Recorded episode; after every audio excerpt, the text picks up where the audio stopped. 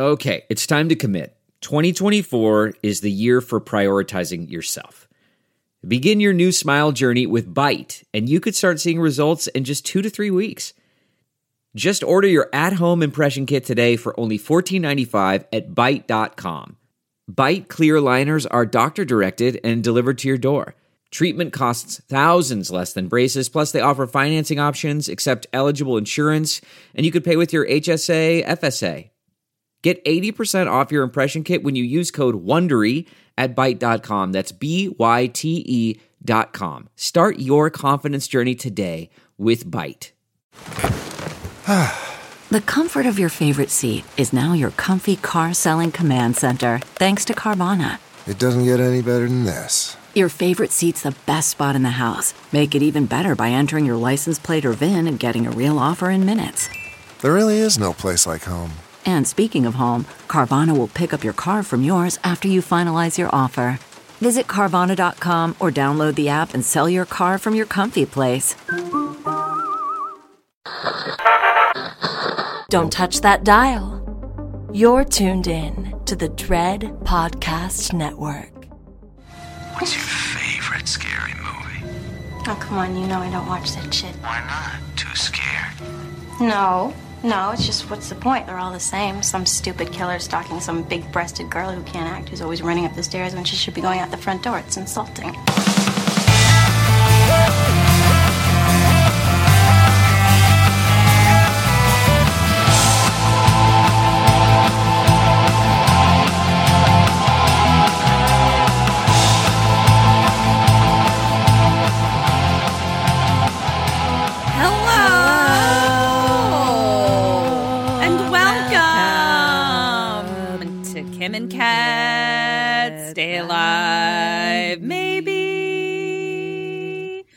We're a horror movie comedy podcast. We're going to tell you the entirety of a movie, spoilers and all. And this week, I am Ketryn Porter, and I'm going to be doing the talking and the telling and the spinning. And this week I'm Kim Burns, and I'm going to listen. Hi, ma'am. Hello. How are you? Good. Having eyeball problems? No. Oh, I'm having eyeball problems. Okay. Every year this happens to me. Every year I go, why do I feel like my eyes are tumbleweeds rolling across my skull? And why do I keep waking up as if I was crying for six hours? Why does this keep happening to me? And every year I go, oh, right, the Santa Ana wins. I think that's called allergies, dude. They have stuff for that. I don't, I don't have allergies. I think you do. Hate I to break it to you. I have but you just described October. allergies. Oh my god, seasonal allergies, you arsehole. I don't have allergies. Okay, well just keep suffering then. I will. You fucking weirdo. anyway, let's talk about something more interesting. Uh, well, all right. Go I've right got ahead. nothing. What shall No, we- I don't have anything to Oh, pitch. I, I was hoping you I had see. something. I see. But Got if, if if scratchy eyes is all you got, it's downhill from here. Well, I guess we're out. Bye, everybody. See ya. Tell us about your birthday. It was awesome. I went to see uh, Hamilton at the Pantages, which was incredible because I knew the music obviously so well, like the back of my hand. But it's was really exciting to see it on stage, obviously. And uh, we saw the understudy for Hamilton for Alexander Hamilton, and he was so fucking incredible that I was like, who's the main guy? Yeah, that's Like- when I saw Wicked. Someone was the understudy, but yeah, when the understudies of like Broadway shows are incredible. It's Like- Banoonies. Yeah. Um, and then my friend was playing Eliza, and she has. If somebody asked me, "Do you want to have a live performance from Beyonce in your living room, or listen to a recording of Joanna Jones?" I would choose a recording of Joanna Jones. And you know how much I love I know, Beyonce. I'm like, I don't think that's true. Kim does not like anything I have to say. I she just, is like, not interested in anything I have coming to say. Live to your house, there's no way you're turning down Bey. There's no way. Joanna Jones is pretty incredible. I'll make a bet for when someone pitches this to you. Great. Sounds good. What are we what are we what we putting down? Death, obviously. Death. We're fighting to the death. Great. Anyway, the point We is get to Joanna do our Jones, favorite kill on the other. Great. Joanna Jones is incredible. Um, and then I had a party on Sunday with all my favorite people. It was so fun and nice to see people. Yeah, it was really cool. And we threw axes and we played COVID safe beer pong and had a fire pit. So yeah, my birthday was great. It was really it was really fun. Yeah. And Kim got me a really cool book that I started reading today, which is awesome. Do you like it? I love it. It's Yay. great. It's a it's a it's another book on how to read tarot. And I say another because it's like I mean there's millions out there and it's like you can't really have too many of them because the whole point is to know all of the ways that the cards can be interpreted and some ways that authors write is going to be more accessible to you or not. So I uh I love it. Yay. Great gift, Miss Burns. Great job. That's all I got.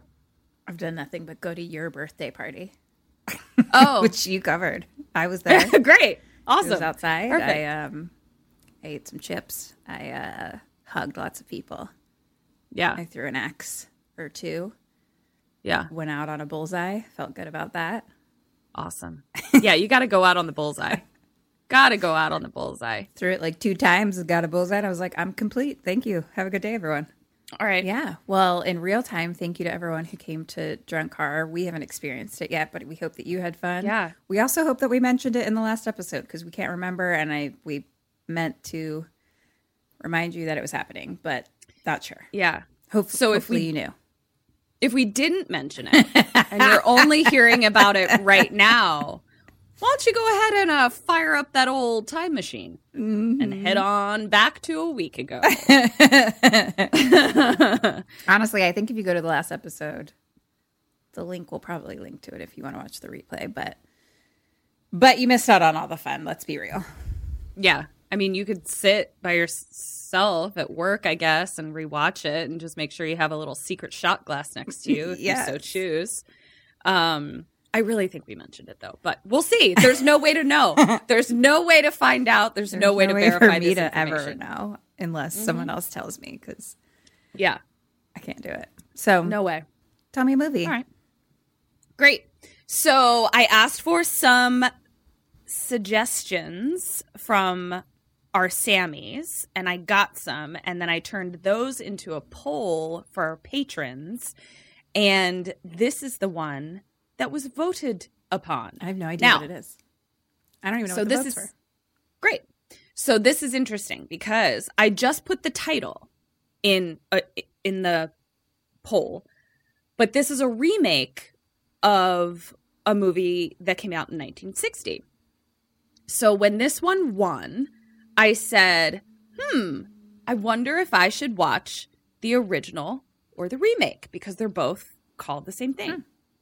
And I, I, you know, I, I obviously don't do like research on them because I don't want to give things away, but I just take a cursory glance on IMDb, and I immediately saw that my boyfriend of yore, Matthew Lillard, Lillard. He's in this. Ah, well, you had to go with this one, just like you'd have to go with Bey in your living room. exactly. The so I said, choice.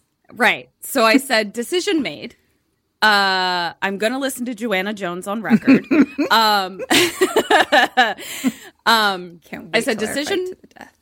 I can't wait until I can't wait until there's like a moment where I have the the the the chance to have Beyonce in my living room. Cuz that means that my life has really shot up a trajectory that I'm very excited about. Either way, whether she sings there or not. um so I said to myself, self, you're going to make this choice based solely on a crush that you had quite some time ago.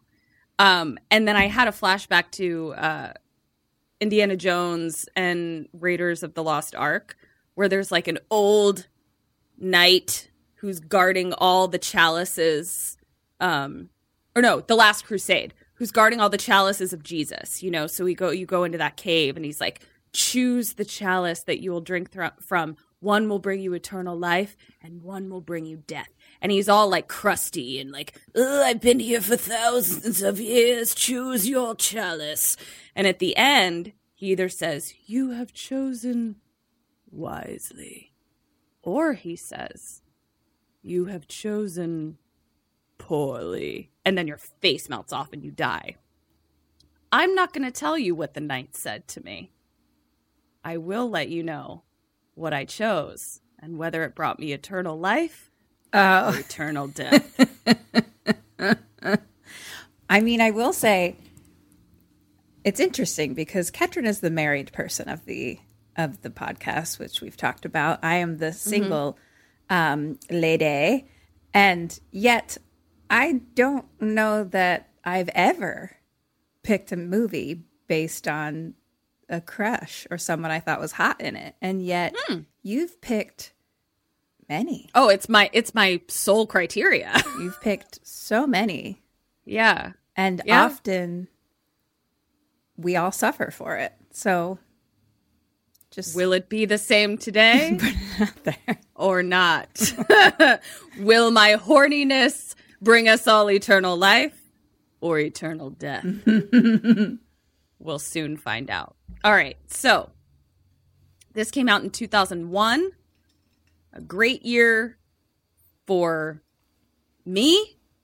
A terrible year for pants and where they fell on my body. It was directed by Steve Beck and it was written by Robb White, Neal Marshall Stevens, and Richard D'Ovidio. The movie is 2001's 13 Ghosts. 13 Ghosts. Yes. I think I've seen this, but I think my goldfish brain, I told you, would be okay with it. yeah. Um, And then there was another one in 1960, eh?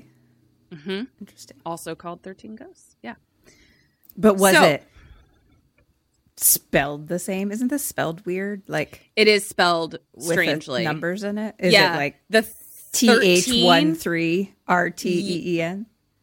Yeah, like the one is the T in teen, and the three is the first E. I mean, it works, but I'm also like, you don't need to be that cute about it. We could just say 13 ghosts. It's fine. Um, all right, Cyrus, dead or alive? Oh man, alive, Arthur, dead, Katinka or Kalina? Dead. Can't remember. Shannon Elizabeth, dead, Bobby, dead, Bobby, um, Maggie, dead, and Stu. dead. Oh no, it's terrible. Sorry. Ah, Yeah, sorry. It's fine. All right. We open on a junkyard. I kept writing graveyard and I was like, no, it's a junkyard. And then I thought, it is kind of a graveyard for things. well, it's a car graveyard. yeah, it's a car graveyard. So we open Also, on a once car my graveyard. home as a child. I know. I still want you to. Do, I God, I wish you had lived there just just for me for longer, so that you could just tell me more about being a junk child. I just want to know more about it.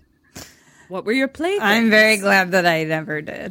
very, What were your glad. games? Where did you do your homework? They have. Did It you- would be. I would have lived at a house, not like in the Oh, I was just- yard. I was just picturing your bedroom being like a, a, a car you found. no, it was. It was a home. It's fucking fascinating. All right. We open on a junkyard. We open on a And- junkyard, baby. Is that a real song? Yeah. Does Beyonce sing it? Or Joanna? Uh, yep. So I was gonna say the same joke, but you said it first, so then I just only said like one word. Kim, that wasn't a word. That was half of a syllable that you got out. You're too quick for me, Porter. Sorry. Um. All right. So in the ju- it's nighttime in the junkyard. It's nighttime in the junkyard. I don't, I need to. I don't know why that's happening. It's, it feels good though. It sounds good. I'm not gonna lie. I love it. Um. And a giant semi truck busts through the gate. I'm, I'm kidding. I'm kidding. I'll stop. I'm just kidding. Uh, go ahead. Great. A she giant- changed genres too, guys. I had to theme it to what was happening. A giant semi truck busts through the the fence. Yeah, like the the the like entrance gate or Okay. whatever. And behind the semi truck is like a caravan of pretty like official looking vehicles. Like they look like the vehicles that are in like the presidential caravan, except the symbol on the side is like this weird like s- circles within circles and 12 symbols kind of symbol The on- on, the sides of the Exactly. It's a movie about the Illuminati. And a whole bunch of Speaking like of Beyonce, Hey. I would join the fucking Illuminati for her. A bunch of men start like jumping out very of of- officially and they're like setting up a bunch of equipment to like do things and stuff. And then like an old-timey car pulls up behind, but not like a we've jumped into a time machine old-timey car. It's like old-timey car like this really rich dude wants to drive around in this old-timey car cuz he's got lots of money kind of old-timey car. yeah, a vintage And- car. I think they would call them. Right. And and he gets out and he's got a cane and a cape. Yeah. Oh, and you splooged already. You were like, This was not a splooge wor- worthy cane and cape. This Oh. was like a uh-oh, this guy means business and I'm a little con- I'm a little worried. He's a little intimidated. oh, I just thought you meant. I meant more of like your own personal style. You were like, yeah, that's my to. jam. I am trying to to introduce more more capes into my wardrobe. They don't sell a ton of them. It's as if they're out of style. All right. So old timey guy gets out of the car. Behind him comes Matthew Lillard, good old Stu. But He comes out of the the fancy car. yeah, Okay. um, but he's not looking great. Like he kind of falls out of it. Oh, like he's kind of like owie my head, owie my whole vibe, kind of thing. I hate he's when sort my of vibe like- is owie. Yeah, and his vibe kind of is also fainty. Like he gets out and he kind of like faints a little bit. and Cyrus, who's Kate Man, is like, you know, what's what's the deal with this place? What's the deal with this place? and uh just bringing you the Seinfeld references. I started watching that to fall asleep too because it's like on Netflix now, and I yeah, ran through all of the other basic Yeah. comedies. it's dated. It's very dated. I actually recently looked. I was like, when did this start? It was like 1989. Yeah, it's fucking dated as like, fuck. Dated in so many ways, but then even dumb ways, where it's like there's an entire episode based on like having to use the payphone. I was like, this is 100%. so weird. It's I so like, weird. Don't think of it being that old. So Cyrus is like, you know, what's what's the deal? And Stu is like, in my professional opinion, we need to get the fuck out of here. Uh-oh. Like he's like, I'm not having anything you're doing here. And he takes out like a bottle of pills, and Cyrus knocks them out of his hand with his cane. And Stu is like, I like I need those. And Cyrus is like, I need you clear headed. Cyrus then shows him a picture that's like an aerial view of the whole truck graveyard. And he says, Where is he? And Stu looks down at the picture, but is kind of like, Please don't make me do this.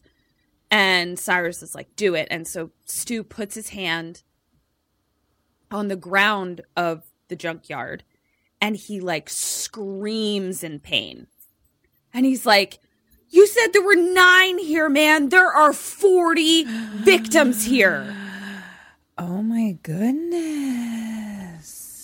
And Cyrus is like, He had nine victims while he was alive. The. What? Yeah. Oh no, that's Scary. no. That's a very murderous ghost. And so then Cyrus is like, all right, bring in the cube. A thing starts like lowering, literally like a, a cube, but it's like glass walls, basically. Okay. uh, Stu is now walking with Cyrus and he's like, Why do they call him Breaker?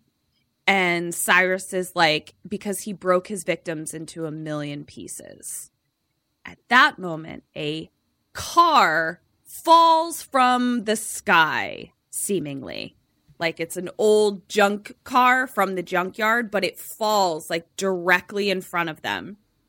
And all the men that are working and Stu start screaming. And Cyrus is just like, oh, I hate being rushed. And Stu gets really upset and he's like, this is not like the other ones. Cyrus is like, you'll get a bonus for this. And Stu is like, you don't have that kind of money to make up for what you're asking me to do right now. And and Cyrus is like, after tonight, I will. As Cyrus kind of walks away from Stu, or like to get out of the way of, you know, flying cars, Stu touches his shoulder and we see that Stu has like a flash of like brrr, a bunch of images, most of which are this like sort of steampunky machine type thing, like a giant gears machine with levers and all kinds of stuff, but we like we don't really know what it is. Okay. And Cyrus is like, "Don't get too curious." At that point, the team is now bringing in two other humans that they're like struggling. They're like, "You're not going to get away with this, Cyrus." Oh, and then they literally say, "You can't get away with this, Cyrus." And uh the girl who we learn is named Kalina or Katinka is like, these are human beings. It's slavery. And Cyrus kind of like mocks her. And he's like, Oh, do you still have your cute little quicksilver flares and your little magic book? And the guy that was brought in with Katinka is like, You don't have the right spells or the 13th ghost. Stu then looks at Cyrus and is like, 13? You contacted me for 12 ghosts, man. Breaker is the 12th ghost. I'm done after this. Ah. And Cyrus uh is like, you know, just kind of like brushes him off. And then Cyrus says, "Bring in the bait." And the bait is another giant semi truck that just is spraying blood all over the junkyard. Just brrr, spraying blood everywhere. Like out of a hose? out of yeah, like out of some sort of thing that's attached to the front of the thing. And Okay. It's just spraying. but not out blood. of like bodies currently being No, like this is like, hey, the blood truck's here. Okay. Here we go, everybody. You know, the blood truck. Yeah. And Stu is just like, you got to be shitting me. And Cyrus is like, power up the cube. All the workers then put on these glasses. They're like, um, they look like uh, shop glasses, like glasses you would wear to protect your eyeballs from shards of wood or Sure. That's like what that. we wore in the junkyard. Exactly. Right. And to You would know. bed. Because you never and know. to bed when there was going to be shards of wood or cars flying at your face when you were a junk child. And then we see that Cyrus, oh, we also see that like on the glass of the cube are like words etched into it, like frosted into it, but it's not in English, it's in another language. And then we see that Cyrus is now putting something on a loudspeaker and it's blasting through the whole junkyard and it's chanting something in Latin really loud throughout the junkyard. Then we see sort of like a POV through the junkyard where it's like kind of like in um n- uh, uh, Evil Dead where it's like flying through the junkyard Uh-huh, kind of uh-huh, thing. Yeah. And Cyrus is up there being all like caped, being like, come, come. And cars are like getting knocked over, and people are being picked up and thrown by nothing at all. And we're like, what the fuck? one guy starts seeing this happening. His glasses fall off. He climbs up a mountain of cars to, I don't know, to get away from something, but he can't see anything. And then all of a sudden, the car that he's climbed up next to, the hood of it opens, something pulls him into it, and he's bent backwards, like backwards knees, except hmm. spine, ah. backwards spine, and then like closed ah. into the hood of the car backwards did. Um, and we're like, ooh, gross.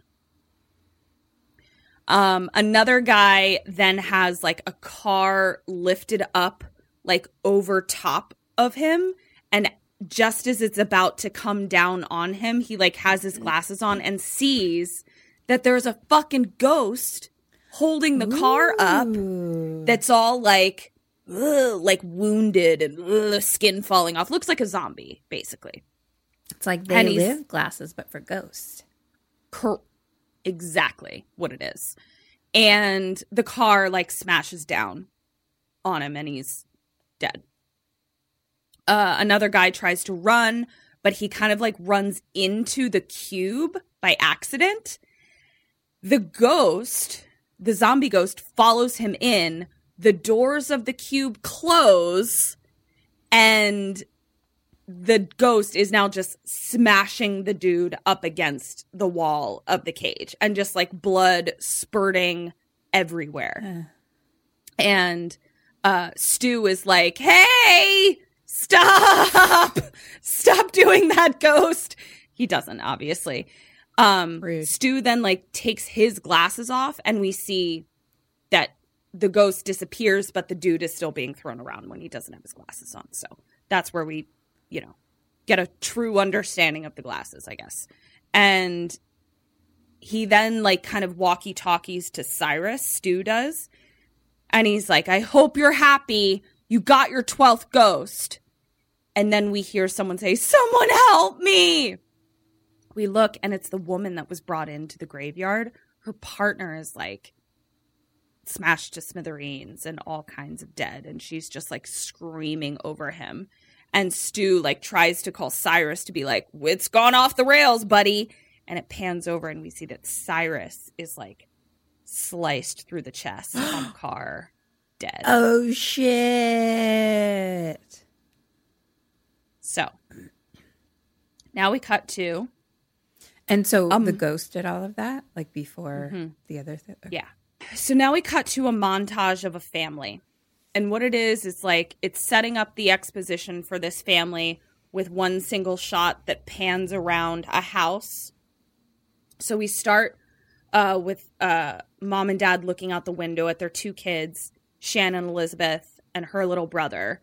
They're probably about like, I would say like 17 and like 12 is like the age range and it's like panning around and we see that the dad who's played by tony shalhoub otherwise known as monk. Love. and he's like i'm a dad and i'm proud of them. And then it pans around and it's like someone's birthday.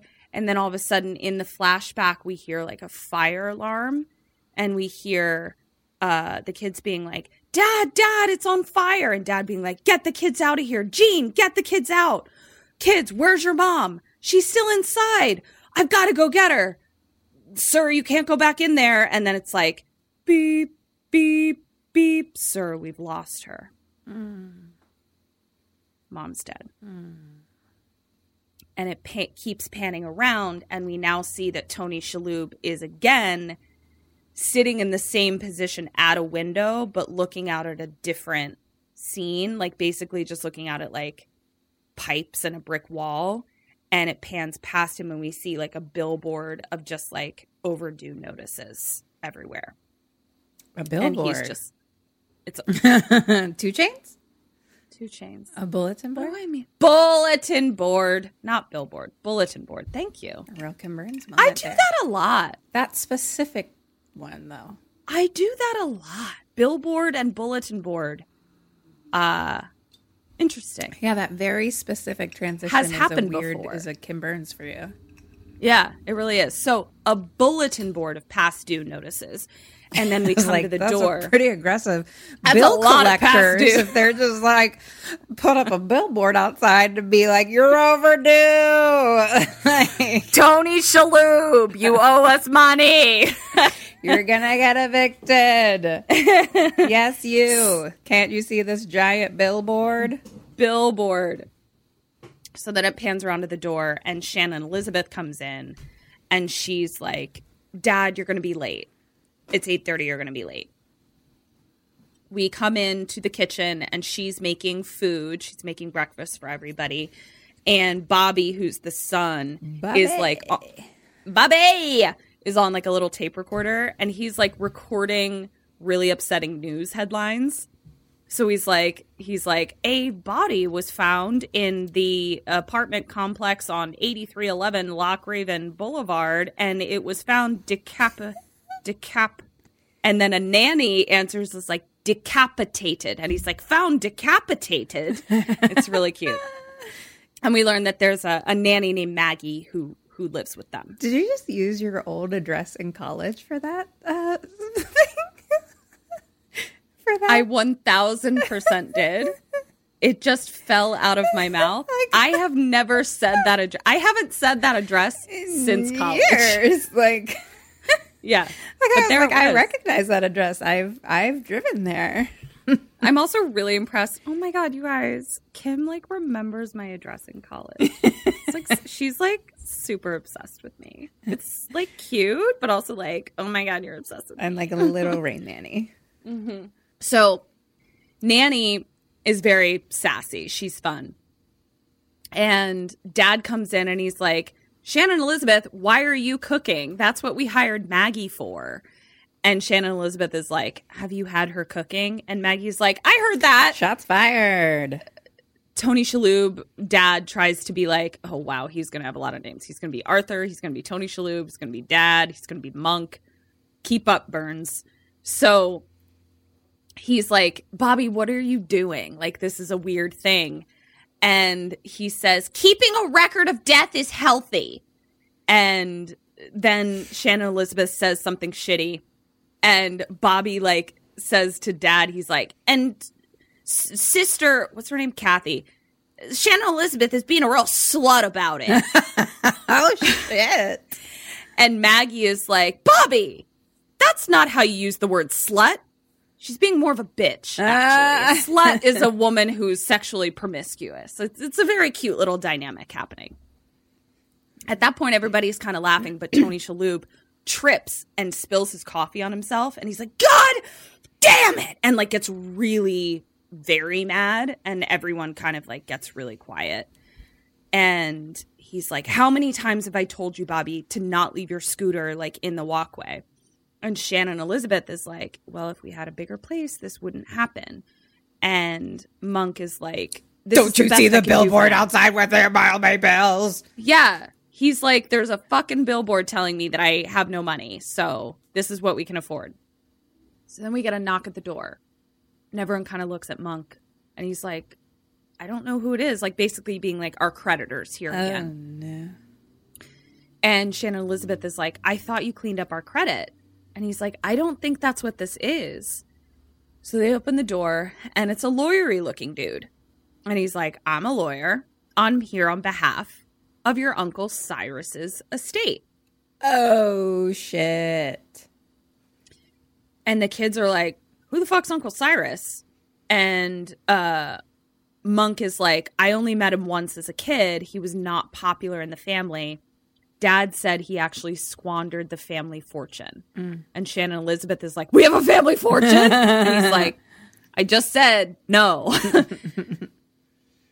so the lawyer then like sits down and like pulls up a laptop from 2001 and plays a video and it's a video of Cyrus. He's like in the center of the screen and he's like uh you know, hello. I'm your uncle Cyrus. And he's like, "I'm sorry I didn't know you better in life, but here's my house. It was the fruit of my life and uh it's yours now." And they're like, "What?" We want And, like- house. And like as he's talking, we're seeing like basically like a video tour of the house, like pictures, like a slideshow of the house. And Shannon Elizabeth is like, bathrooms! There's so many bathrooms. Very excited about the bathrooms. So the video's over, and the lawyer is like, okay, like, there you go. I delivered my message, and here's a key. But it's like a big, weird key. Like, again, it's very steampunk vibes. Like, it's a key, but also just like a little bit more geary. Gears. okay. And he's like, the house is the house is now yours. Here it is. Shannon Elizabeth is like, when can we go? And the lawyer is like, well, you and your wife and kids can go. And Maggie's like, no, no, no, no, no, no, no, no, no, no, no, no. No. I'm not the wife. I'm just the nanny. I'm not the wife. and little Bobby is like, our mom got burned up in a fire. And everyone's like, Bobby, Bobby. And he's like, what? It's true. And I'm like, you're not wrong, kid. Like, I don't know. I, I'm all for like letting kids just speak about death the way they need to speak about death. Clearly, this is how he's processing it. So the lawyer's like, y'all can go to the house today. He's like, it's in a place called Willow Grove, but he's like, I have to warn you, it's like very off the beaten path. Your uncle really liked his privacy, but if you want, we can go right now. We can go today. Question one What do you do? What do they do? They're gonna go. I mean, I'm gonna go too. I want to see my new house. One point for them. Well, shit. I have no reason not to go, though. I hear you. But you chose poorly. so now we cut to them driving. Maggie and the kid, Bobby, are in the back and they're like reading words about death. He's trying to pronounce suffocating. And it's very Is- cute. So wait, h- how old is he? He's like 12, 10, 11, 12. Not all kids are good readers. Someone who hangs out, someone who hangs out with 12 year olds, decapitating, suffocating, they can't do it. Some of them 12? can't do it. Um, Kim, please don't get me started on America's educational system. I can't do this right now. But I'm telling you. Just like the voice you're using, the the vibe you're using, the spelling, the words. uh, They all make him seem a lot younger. That's all I'm saying. well, now you're making me. I don't know ages, but like 12 seems like I could read. And I don't sound Well, like A- this. I can't do your voice. A, A, I'm telling you that 12 year olds can't read.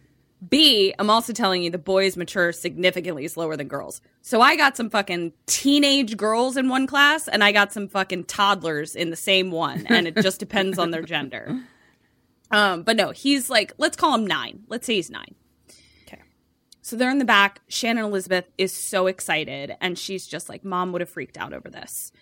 And Monk is like, looks like things are starting to get better. Dun dun dun. so now we cut to the woman from the truck graveyard. And she is like harried in an office with lots of artifacts and old books and clippings about death and like, you know, the sort of bill, bi- bullet bulletin board The what? What is happening? Bulletin board with like the red yarn and stuff. You know, Billboards with the How? red yard. Yeah. What the That's fuck? for when you've got All a right. big investigation a big case going to on. Yeah, um, and The lady who was like a magic lady that he was making fun of. Mm-hmm. in the in yeah, and then she was sad because because her partner died. Yeah. And so we just kind of see her like in this space where she's like getting her things together, right? In a very sort of just harried way. And we see her like putting quicksilver flares into a bag. And we see her putting these like uh, old timey reels, you know, where it's like, here's a movie or a recording for you to listen to, and it's this big. Um, and it says on the front, like containment spells. containment spells. And then we see on her bulletin board is like a newspaper clipping announcing Cyrus's death. So Announcing Cyrus is He's dead. dead, bitches. Actually, you can put my fucking obit on a billboard, a bill bulletin billboard. You can put my obit on a on a billboard. That'll be fun. Ketryn's dead. That'll be fun. All right. Um. So now we cut to our family pulling up to the house. The house is completely transparent, save a few panels Transparent. that are. How am I going to walk around naked? I ask you. Also, they ask. Rude. So it's like, but it's like a very like square house, and it's like all made of glass. But then there'll be like you know a puzzle piece that's not, and then like over here a puzzle piece that's not. Like it looks like it all kind of like moves and fits together like a big giant house puzzle, but like it's just standing there. Interesting. And we see that they're scrawling all over the walls, which we recognize from the cube in the beginning that had frosted scrawling Latin words uh, all over it. Okay. Then, so they're walking up to the house, and all of a sudden, an electricity guy comes up in his orange jumpsuit and a flashlight with elec- electricity guy stuff on. And he's like, Hey, I gotta check out the breakers. And then he turns, it's Stu. It's Oh. fucking Matthew oh. Lillard. Hi, Stu. And we're all like, We know you, doing?" guy. And he goes up to the lawyer and he's like, I gotta check the breakers. And the lawyer's like, Can you come back tomorrow? And he's like, This house is cutting out the power to like 5,000 other houses. So, like, no, I can't come back tomorrow. And Arthur is just like, Sure, man. Like, you can come in. It's fine. And the ar- lawyer is just like, "Ha- harumph about it. Mm. So Arthur takes the the steampunk key and he sticks it into a slot in the quote unquote door of the house. Mm-hmm. And it just goes in and nothing happens. Like the house like sucks the key in, but then like nothing happens. But we see inside the house when this happens that some weird steampunk pendulum starts to swing and we're like, "Excuse me?" And then they're just kind of standing there and they're like, "Dad, you broke it. You broke the house." And he's like, "I just stuck the key in." But then all the lights start coming on inside the house, which we can see because it's made of glass. Mm-hmm. They all like look in and they're like, "Not big on privacy, I guess," which is funny because one of the lines that the lawyer said in the beginning as they're going up to the house is your uncle was big on privacy. Yeah, it's like out in the middle of nowhere. He enjoyed his privacy. Yeah, I just caught that. And Shannon Elizabeth is like, I'm adding it to my billboard yarning. yeah, you should. And mm. bulletin. No, Bill. Oh no, because the joke is.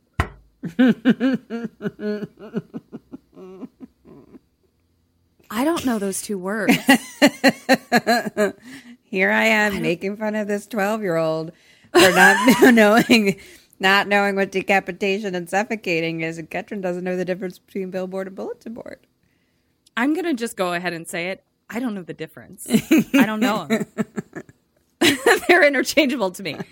All right. Hopefully this won't come up anymore. So Shannon Elizabeth is like obsessed with these bathrooms. She's like, "Well, I hope the bathrooms have walls." Like, Right? you know.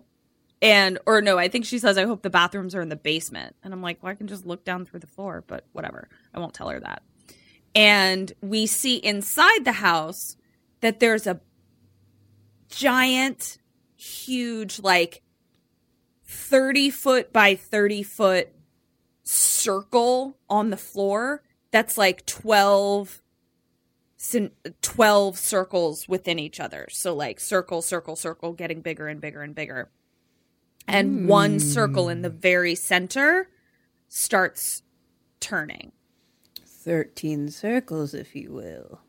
Yeah. And all of the circles have multiple symbols on them. Okay. Okay. So, and if you were to like put all of the circles in a certain order, all of the symbols would line up down all the circles. Okay, yeah, I got it. I got it. Yeah. At this point, the door now finally opens for our family. But it kind of like opens like a Taco Bell window in a bad neighborhood where it's like you open the front, I put my money in, the front closes, then the person on the other side opens it and gets it. Right? So it's like Yeah, yeah, yeah. They do go that. in and then it closes behind them and then it opens to the rest of the There's house. like an entryway, but okay. Yeah. So it's like a Taco Bell window in a bad neighborhood. That's what it is. And all these, they go in and like just crazy artifacts everywhere. Any type of old timey artifact you can think of is in here. All very sort of steampunky vibes. And Arthur identifies that all of the windows and walls and everything are scrawled with Latin, just everywhere. And uh Maggie comes in and she's like, I'm just reiterating that I don't do windows. I don't clean windows. and Bobby, of course, like immediately finds a samurai sword. And dad and dad is like, don't. Shannon Elizabeth clocks all of these artifacts in the house and she's like, This stuff is worth a fortune. Question two What do you decide to do? What do they decide to do? Do we both decide to sell the stuff so we can pay our bills boards Bill's boards? Uh huh. Is that you or them? hand in hand? One point. You get a point for uh, grabbing as much as you can, getting out of there, and selling some shit. Just having a big old yard sale. That's right. Stu is now walking around by himself as the electrician electrician and he's talking to himself and he's just like looking around at all the like glass and the scrawl- scrawled latin and he's just like cyrus you crazy son of a bitch what did you do the family now comes to the room with the big circles so stu is kind of off by himself looking for the breakers and the family and the lawyer are all together. And they come to the room with the big circles. The smallest one in the center is spinning. And uh Stu, Stu then comes into this room and says to the lawyer, "Can you show me where the basement is?" And he's like, "The sooner I get out of here, the better." And the lawyer's like, "It's down this hallway, make a left and a right and an up and a down and a whatever." the dad is then like, okay, kids, stay right fucking here in this circle room. Do not move. I got to go sign some papers with the lawyer. Question three What do you do and what do the kids do? I think they're going to go investigate, obviously. And um, I'm a rule follower, so I'll stay in this room. Mm, double ding. Way to follow the rules, Ms. Burns. so, literally, as soon as Monk leaves the room, they're like, let's go. And I'm like, Maggie, you are paid to follow the rules. Like, you are not one of the children. You Oh, I are keep paid forgetting, to be. yeah, that she's even there. Yeah. Honestly, nice lady, terrible nanny. Paid to follow the rules and cook. She doesn't either. So now we cut to Stu in the basement. And there are a bunch of transparent cells that look very similar to the cube in the begin. Mm-hmm, mm-hmm, mm-hmm. Stu's kind of talking to himself and he's like, Where'd you hide the money, Cyrus? And then he gets a flash. And he like holds his head and like the back of his head and he like drops all of his stuff. And we can tell that he's like getting a flash of something. He's like, What the hell was that? And then he puts a pair of glasses on and looks around more closely and is like, Oh no. back with Arthur and the lawyer, and Arthur is like, "Was my uncle a hunter?" And because he like sees some sort of gun type thing, and the lawyer is like, "He was a collector of many things," and then gives like a weird smile. Stu's in the basement. We're gonna go back and forth. There's a lot of like, here's what's happening here. Now here's what's happening here. Here's what's happening here. Now here. Now here. Now mm-hmm. here. So you got to just stay on your toes, Burns. We're going to fly all over this house. All right, I'll try. Whew. We're also going to use slow motion a lot. A lot of slow motion. They loved it. So, It was a new feature in 2001. yeah. Which chalice did I drink from, everyone? we don't know. So, so uh. Stu is in the basement seeing flashes of creepy things and a headache. Dad's with the lawyer, and he's like, I didn't want to bring this up before, but cut back to Stu freaking out his head and all that kind of stuff. Uh cut back to dad. I'm just a math teacher, but I also know that like yeah, like my uncle gave me this house, but like the taxes alone on this place, I can't fucking afford. Like there's no goddamn way. And he's like, I have nothing. Like a fire took everything. I have an entire billboard of past due notices. It's bad. Good job. Okay, because I made the job. joke. I was Yeah. going for the joke. You did Okay, it. great. Awesome. Was 50 50, guys. and the lawyer is like, let me stop you right there. Cyrus took care of all of that.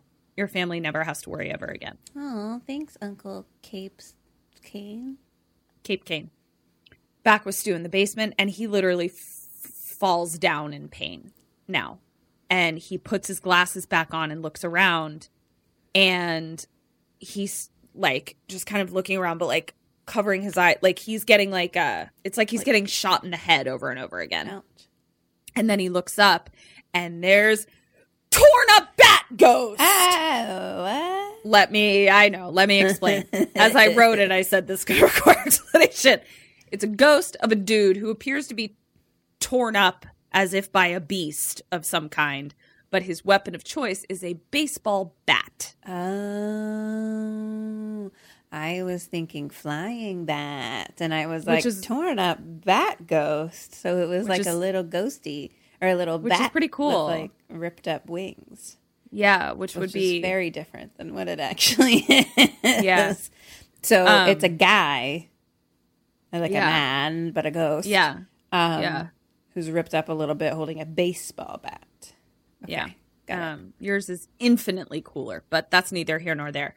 And then he kind of like turns away from Batman and he sees Old Lady Ghost. Ah. And Old Lady Ghost is like in stocks, right? Oh no. You know, with these things where Well, that's a bummer to be a ghost, but you're in stocks. Like this whole ghost. I hate Wall This- Street. Yeah, this whole ghost. um, She's no. cracking jokes, to be stuck in like a little to be locked up as a ghost forever. No, this this whole ghost lore of this universe is a real bummer, and we haven't even gotten to it yet. Oh, Um, and then he like turns away from stocks stocks lady, and then we see giant fat baby man ghost. Okay. So it's like a giant fat man who's also a but is a baby baby. But shouldn't be a baby, but he's in diapers and he doesn't eat very well and also kind of barfs all over himself. Okay, And that's who he is. And his mom is a teeny tiny little lady who's a very teeny tiny little person who's also old. It's a whole eh, okay. these two are not doing great. Okay? And they're mm, Okay, intertwined ghosts. I'm okay? intrigued about these ghosts. Were they once people? Like who were these? What were the lives of these people? Were they just like demon ghosts somehow that were never people? They are ghosts of human people. Fascinating. Yes, that's all I'll say.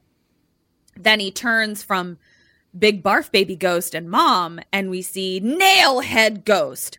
Now, by Nailhead, I don't mean deet, deet, deet, deet, deet nails. I mean nails, like I'm going to nail a railroad track into the ground type of nails. And they're all over his body. They're Just nailed- in, him, nailed into him, in him, his body, nailed Ow. into all over him, and he like carries around a big hammer. Okay. Then we see, then he turns away from Nailhead Ghost, and we see Cage Head Ghost, and it's literally like a woman whose head is in a cage, in a cage. Okay. And she's displeased. They're all. I displeased. would be too. These all sound like they uh, their afterlives suck.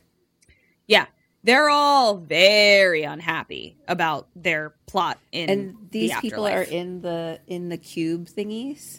Yes. They're like locked inside, basically. Yes. Okay, Yeah. and they're all like separate, except Yes. for mom and baby. Correct. Mom and baby are together. that's nice. Everybody else has their own cube. Okay.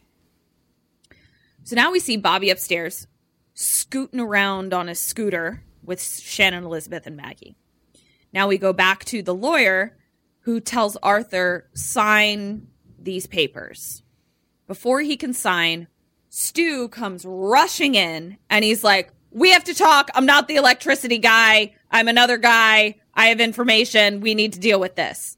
Arthur is like, What's the deal with the breakers? And he's like, I'm not a breakers guy. I'm not an electricity guy. My name is Dennis Rafkin, aka Stu from Scream. Wasn't his name Breaker though? Someone was named Breaker in this. The ghost. The ghost was named Breaker. Yeah. Okay. Interesting. So I think the writers were trying to do something cute. Okay. okay. They were trying to be cute because they said the word breaker a lot. I was like, I've never heard an electrician use that word as much as this electrician apparently is. Uh, I see. in all of my conversations with professional Yeah, electricians, Many. many, yeah. so he comes in, and the lawyer's like, "Don't listen to this guy. He's been harassing my office ever since your uncle died." And Stu is like, "No, listen. I used to hunt with your uncle.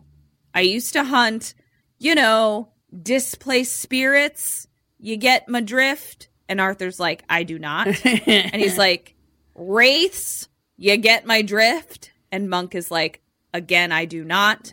And then he's like, "Do you know what I'm talking about?" And Arthur's like, "No." And he's like, "Ghosts." I'm talking about ghosts. And Arthur says, "Goats?" And Stu is like, "Ghosts." They had a real bees beads moment there. They had a real bees beads moment for sure. And Stu was like, "Listen to me." Wraiths. That's a good word. I fucking love that I word. like that word. I need to use that more. to describe someone as a wraith, it just conjures up so many images of things. Yeah, I, mean, I it. need to look up the technical dictionary definition first, but otherwise, I'll I post mortem it. Thanks. Let's do it. I want to learn about wraiths. So now we're back with Maggie and Bobby, and they're racing around the house on the scooter. It's a great scooter house. There's lots of corridors, flat surfaces, big house, great scooter, s- scooter space. Great house. So- scooter- house. Great scooter house, scooter space. so now Stu, we're back with Stu, and he just d- keeps describing ghosts, like what ghosts are, mm-hmm. and as if that's the problem. And they're just kind of laughing. And Stu was like, listen, I'll explain everything as soon as you get you and your children out of this house. Back with Maggie and Bobby, and they find a room of toys. And Bobby is like, This is my room. Because I'm a 12 year old. Like 12 year olds are like, fuck toys. It's interesting. The more time I spend with children on a daily basis, the less clear I am about how old they are. Fascinating.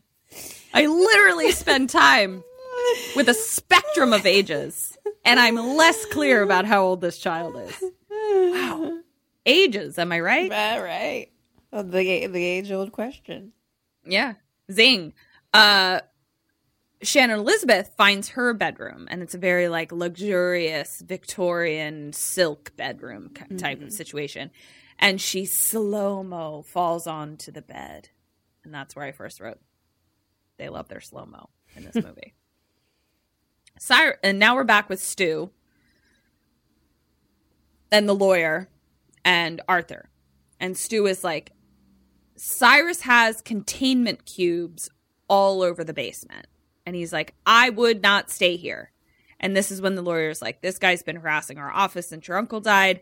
Next thing you know, he's going to say your uncle owed him money. And Stu's like, He did owe me mm-hmm. money. and the lawyer's like, See, So now we're back with Maggie, who puts on a pair of the glasses that she found in the toy bedroom. Oh. And Bobby is like, I want to try them on. Cut back to Stu with Arthur and the lawyer, and Stu is like, Get your ass out of the big glass house and get your children out too. At that point, he has a flash of something and he falls to the ground. So Arthur goes over to be like, You okay, man? And he touches him, and we see that Stu has a flash of Monk Arthur's life, of his wife dying, mm. Of like all of that. And it's like really fucking up Stu's head. And he's like, Don't, just don't touch me. Don't touch me. Back with Shannon Elizabeth, and she finds a bathroom. Finally. She's very excited. Here's how they did the bathrooms. Not fully transparent. It's that glass where it's like a bunch of consecutive cubes that are very deep glass. So it's like you light mm. passes through it, but you mm-hmm. can't mm-hmm. see mm-hmm. through it. So I was like, nice job, bathroom makers in a transparent glass house. And she's just like, props to the bathroom. Cut back to Stu on the ground trying to recover and Arthur over him. And this is a comment about Matthew Lillard as an actor. Mad respect. He's a very spittily fellow. He's a very spitty kind of sir, right? And he doesn't try to hide it. You know, it's who he is. You know, in Scream, I'm like, there's a lot of spittle. now that you say it. Yeah. Yeah. And there's a lot of spittle here too. He's in a he's in a heightened state of of distress, and that might make a spittily person just sort of drool Yeah. onto the ground. Stabbed and scream. Spoiler alert. And um, he really, Yeah. really, He's real fills spittily. His, fills his mouth there. Yeah, and he does he doesn't say, "Hey, can we do another take of that?" Because it's a little blood says- spittily in that one though too, so it's a little different. Yeah. but This one this one is just spittily spittle. And he kind of recovers, like kind of gets up and he's like, "Where's the suit?" referring to the lawyer who is gone from the room. Cut to the lawyer. And he has found the basement of cubes. by and by himself. He just kind of was like, looks like this is my chance to just duck out of the room real quick. So he goes down to the basement and he puts on a pair of glasses and he walks past that guy and he just kind of is like, What are you staring at? Just like being a dick, acknowledging oh, who he is. Oh, So he knows this. None of this is shocking to him. Oh, Exactly. Okay. Okay. Yeah. Okay. Okay. And then he walks past another cube, and we see like a little kid from like the 1950s who's definitely like seven. That one I'm pretty sure about. And he's wearing sort of like a Native American feather and then has an arrow through his mm-hmm. head. And he is a creepy crap bag in death and was clearly a creepy crap bag in life. Sure. I am sure of it. Sure. And he's like, "Hey, kiddo," just being a dick. And then he passes uh, a boob ghost who is just a naked woman whose cube is covered in blood, as is she, and she's got a lot of like slash marks across her, and she's just like carrying a knife as if she slashed slashed herself, but she's totally naked. Okay. And lawyer walks by and he's like, "Nice tits. You need representation." I'm about to cut your dick off. Yeah, lawyer. he's the worst. And he comes to the end of a hallway and he kind of kneels down and he like pushes a secret button that's clearly hidden, so you had to have known that it was there. Mm-hmm. The door opens to this other room and he walks straight over to like a black doctor bag, basically, like an old timey doctor bag, and he lifts it up and he puts it on a chair. We see that when he lifts it up, it was weighting down some levers. So when he picks the bag up, the levers go up. But he doesn't notice. So from Indiana Jones. I'm watching Indiana Jones. And so it trips something. Lawyer doesn't notice because he's looking at all the money inside, just a ton of cash. And then we see in another part of the house that a whole bunch of machinations start moving. Some Oh, so he knew there was money in this bag, but he it doesn't look like he knew that moving the bag meant things got triggered. correct. Exactly. And then we see in the circle room that the most center circle had been spinning. Now the next circle is spinning. And the house from the outside starts puzzle piecing, closing up. Well, this is just one big booby trap house. Li- like in Indiana Jones. So it's like kind of closing, but then like another part will open. Like it just kind of looks like it's just sort of moving all over the place. We cut to Stu and Arthur, and Stu sees that things are moving and he's like, it's time to leave. And Arthur's like, well, we got to go get the kids and Maggie. Cut back to the lawyer in the basement a machin- ma- ma- machination starts happening and a door opens and we see that it was the door to boob ghost so she walks out of her cube Uh oh. And starts coming towards the lawyer. And he's like Oh. hey i was just kidding. Like Do you want to talk about my tits now? and and sh he's like i was just kidding. Like no big deal. And she's just like walking towards him. And we see that like more doors are like starting to be like bloop bloop like triggered. And he's like kind of backing up trying to get away from her and then sliced two doors close together and literally slice him down the middle so perfectly that he's literally still alive. And the front part of him slides down the glass door and leaves the back side of him like still there. Oh, that's cool. though. and then the back side slides down the door. It was very cool. Okay yeah. And so it's like ew gross. And boob ghost is just kind of like eh and just boobs away. Back with arthur and stu and they're now looking for the kids. And they go into the circle room and monk is like my kids left. I told them to stay here. And stu's like they're kids. What did you expect? And arthur's like yeah thanks dr phil. It's like mm. good line. Nice one bud um also has dr phil been around since since 2001 i'm not think- post-morteming this i'll post-mortem it it's fine i'll do it. I think he's been around a while. I think he was almost like more popular. Like, you know what I mean? I don't know. Is like Dr. Phil still popular now? But like, wasn't he like Yeah. super big and exciting maybe around that time? I guess 2001 just seems so long ago, but all right. So here we Who go. knows? So now we're with Shannon Elizabeth in the bathroom, and there are glasses on the sink. And oh, this poor girl. This is where I felt for Shannon Elizabeth as an actress. By the way, I feel like Shannon Elizabeth got kind of a bad rap in the early 2000s where it was like she was only cast to be boobs and to be mm-hmm. hot. Mm-hmm. And so, like, I think that there is an assumption that she's not a great actress.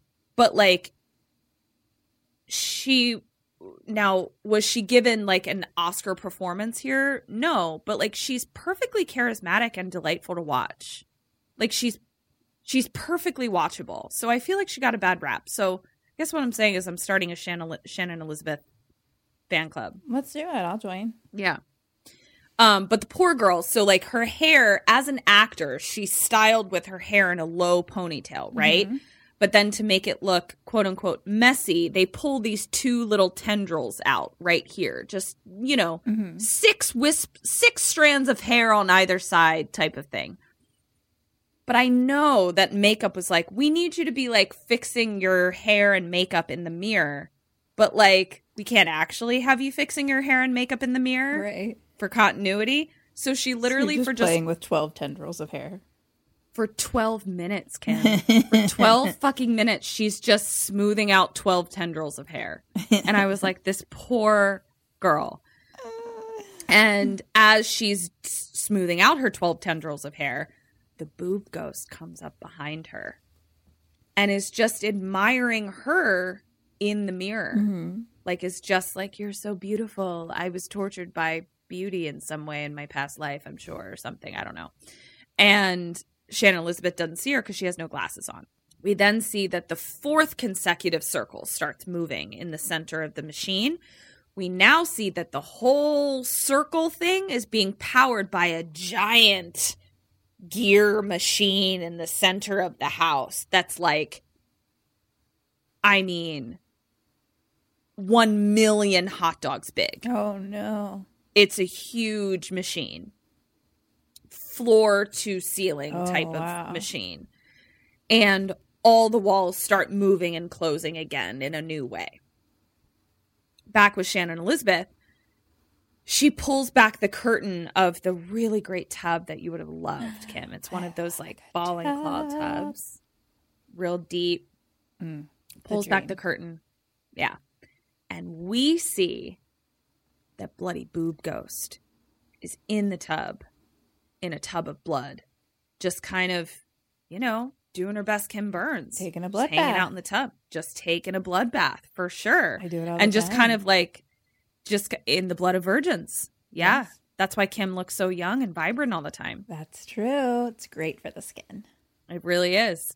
Um, and so Blood Boob Ghost is kind of looking at Shannon Elizabeth like, "You're disturbing my bath." hello. Like she's not like she's like, "I'm taking a bath here." Shannon Elizabeth is, but doesn't you know doesn't see her, so she turns on the water and is just like touching the water and splashing her face with it. And I ask you, Yes. I've never listen. I've never bought a house. Okay. I have moved into many apartments. And I will say, one of the first things I check is the water pressure for the shower. sure. For sure. I personally have never bathed my face in the water upwards of a dozen times. sure. But is that just me? Am I supposed to be doing that? Or is that a strange practice? You know, as a queen of baths, mm-hmm. bubbles, and blood, mm-hmm. Mm-hmm. I must say that without being in said bath, mm-hmm. Mm-hmm. I have never splashed the water on my face. Nor have I. I do put soap on my face or blood, you know, whatever's mm-hmm. day Whatever it you have. is. Yeah. Um, and then use the wat turn on the water and put some clean water on my face to wash it off. Sure, but Right. not just standing over it. No, Yeah. I mean Yeah. to be fair, it'd be more weird to me right now if she turned on the bath and like filled it up. Because like they're just like here to like check out the house, right? Like if she like turned on the bathtub Yeah. and got into it, which is where I thought you were going, I was like, that's insane. Like that's Listen. bonkers. But I uh, can't say that that wasn't her intention. She turned the faucet of that bathtub on, Kim, and I don't know what her goal was, you know, because she's interrupted, which we'll get to in a moment. But what she did do was splash her face upwards of a dozen times, which made the audience uncomfortable because Shannon Elizabeth is splashing her face with water. Oh, but, But we're we seeing see- blood. Oh, Right. so that's why she's doing it then, Right. which is a cool look, but like weird. Yeah. Um, and uh, blood boobs is just like, ma'am, I'm taking a bath. Rude. Very rude. And um, so we now see like an aerial view of the bathroom, and it's not just the bathtub that's filled with blood. The whole bathroom is just like sprayed with ghost blood. Oh man. And scrawled on the floor, it says, I'm sorry. Oh no. yeah. And so Do we think that's how Shannon- boobs died? I think it's how boobs died. Oh, but here's what I will tell you I would watch a series of 12 movies where each segment of this anthology was about the The lives of- backstory of, of thirteen each of these I think I've seen people post that in horror groups before. Yeah. I've seen that where people are like, let's get a fucking, let's get some spin offs going. Let's get a fucking series going on these 13 ghosts and their stories. Yeah, because every fucking ghost, I was like, "What's your story, Your deal. man? What's your deal?" Um, spoiler alert: we learned none of them. So sorry. Um, yeah, but that means the market is fresh for us to write it. let's do it. Copyright, copyright. copyright, copyright. I wonder if the other version explains more. I know. I'll have to find. Yeah, maybe I'll maybe I'll watch it to postmortem that because I'm very curious. Um, because this was well, we still don't know what chalice I drank out of, but you may be picking up on it. Um, I, I don't know why you'd even give the the tale if it was if it was a certain one. like why would it, No, maybe this was great. Maybe I chose wisely. But if We'll you did out. choose wisely, you would never have told him that told him that story. I would never have told him the story. So the story of Indiana J. yeah. So Shannon Elizabeth splashing her face with blood boobs, and then uh Arthur finds her. Monk is like, "Come on, let's go," and he's like, "Where the fuck is Bobby? Like you're supposed to be watching. You're supposed to be watching a toddler to teenager aged Bobby." And Shannon Elizabeth is like, "Bobby's with Maggie." That's Maggie, her job. That's her fucking job. Maggie fucking shows up behind Arthur and she's like, was with Maggie. Sorry. And I'm like, you're a Maggie. terrible nanny. You're a terrible nanny. Like an awful nanny. And Arthur's pissed and he's like, what do I pay you for? And I'm like, I don't know at this point. To be his friend? I don't know. Are you paying for friends for your kids? Because that's what it seems like. And we're now back with Bobby. Bobby's scooting around and he hears a voice calling him down a set of stairs. His name, calling his name. Bobby. Hmm. Come play with us, Bobby. Then we hear a second ghost voice that says, Don't go down there, Bobby. Don't follow her. So we have two dueling ghost voices in a little boy's head. One telling him to go down the stairs, one telling him to not. What do you do? And what does Bobby do? Well, I think Bobby cannot contain his curiosity, so I will say that he goes. Okay. Um, I'm no dummy. I don't need to go down the basement. I don't need to ever go down the basement. I could live in this house for years, and never go down the Yeah. basement. Double Be ding, okay. bitch. Yeah. Your house has a basement. Doesn't matter to you because Nope. you're not going down there. Nope. You may as well just up.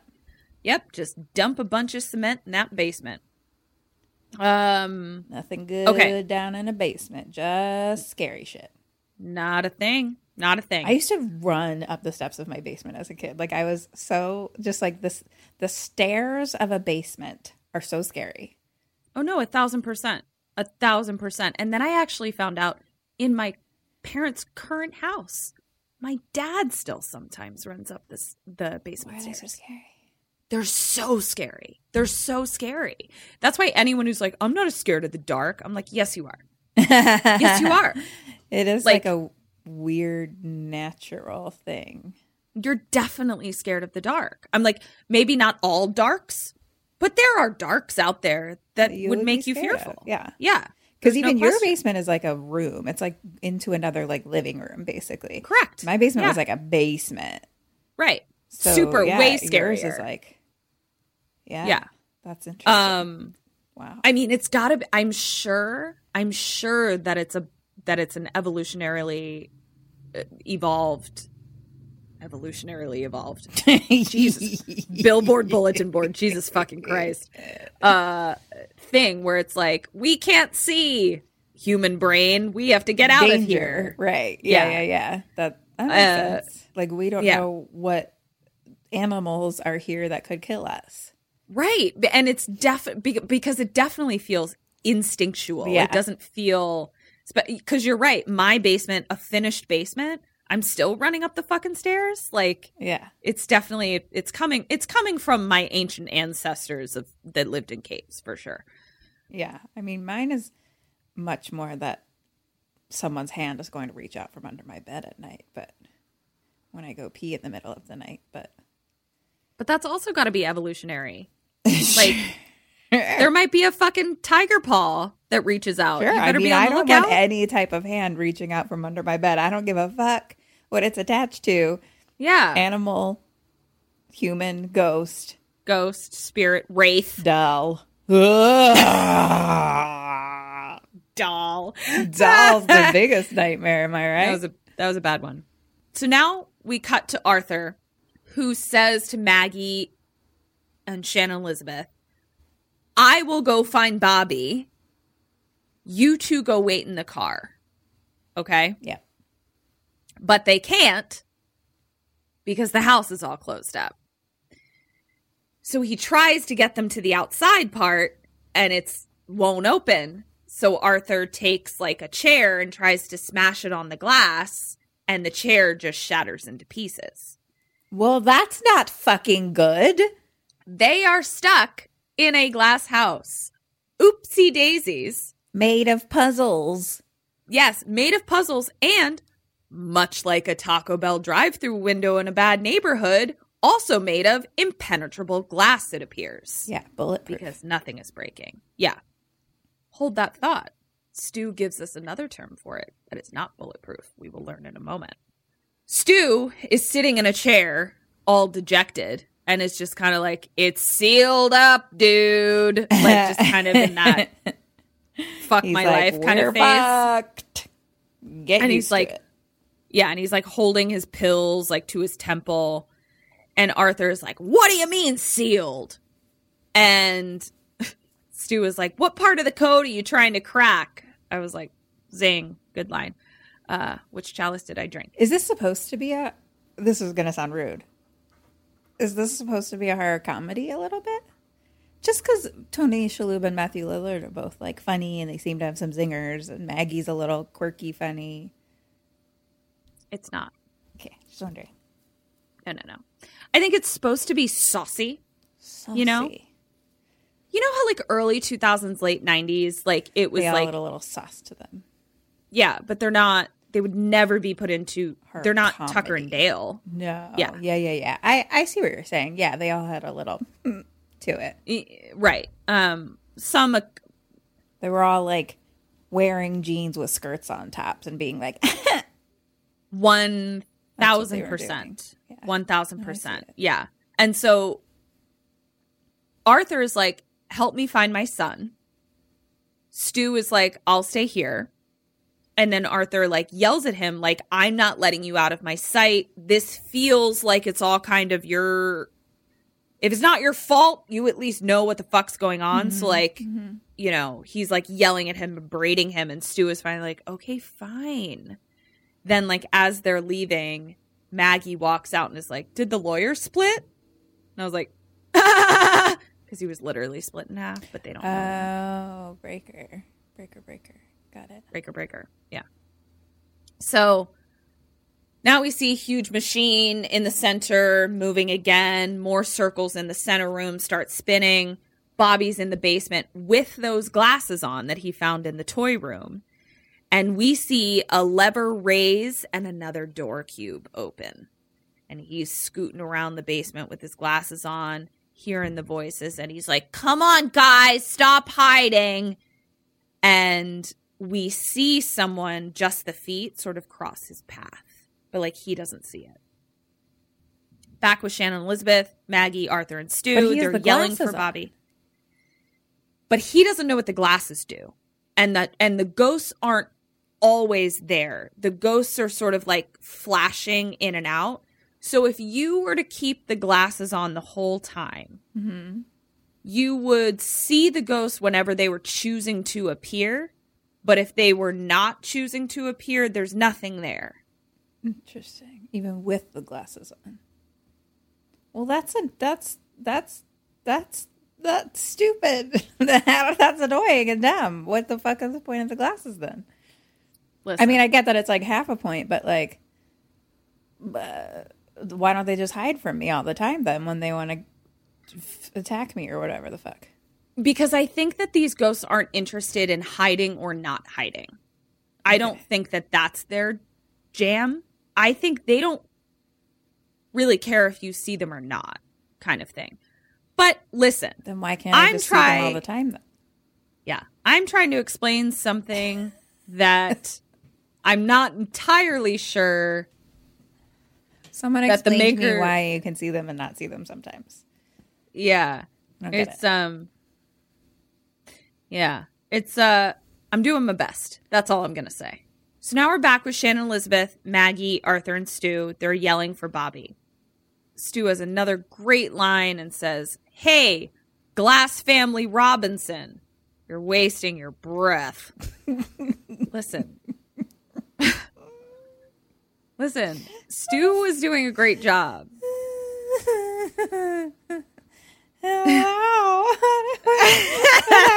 what happens the day that that script arrives? and you I read that don't- line. I don't know. I mean, you cry and you go, "What chalice did I choose?"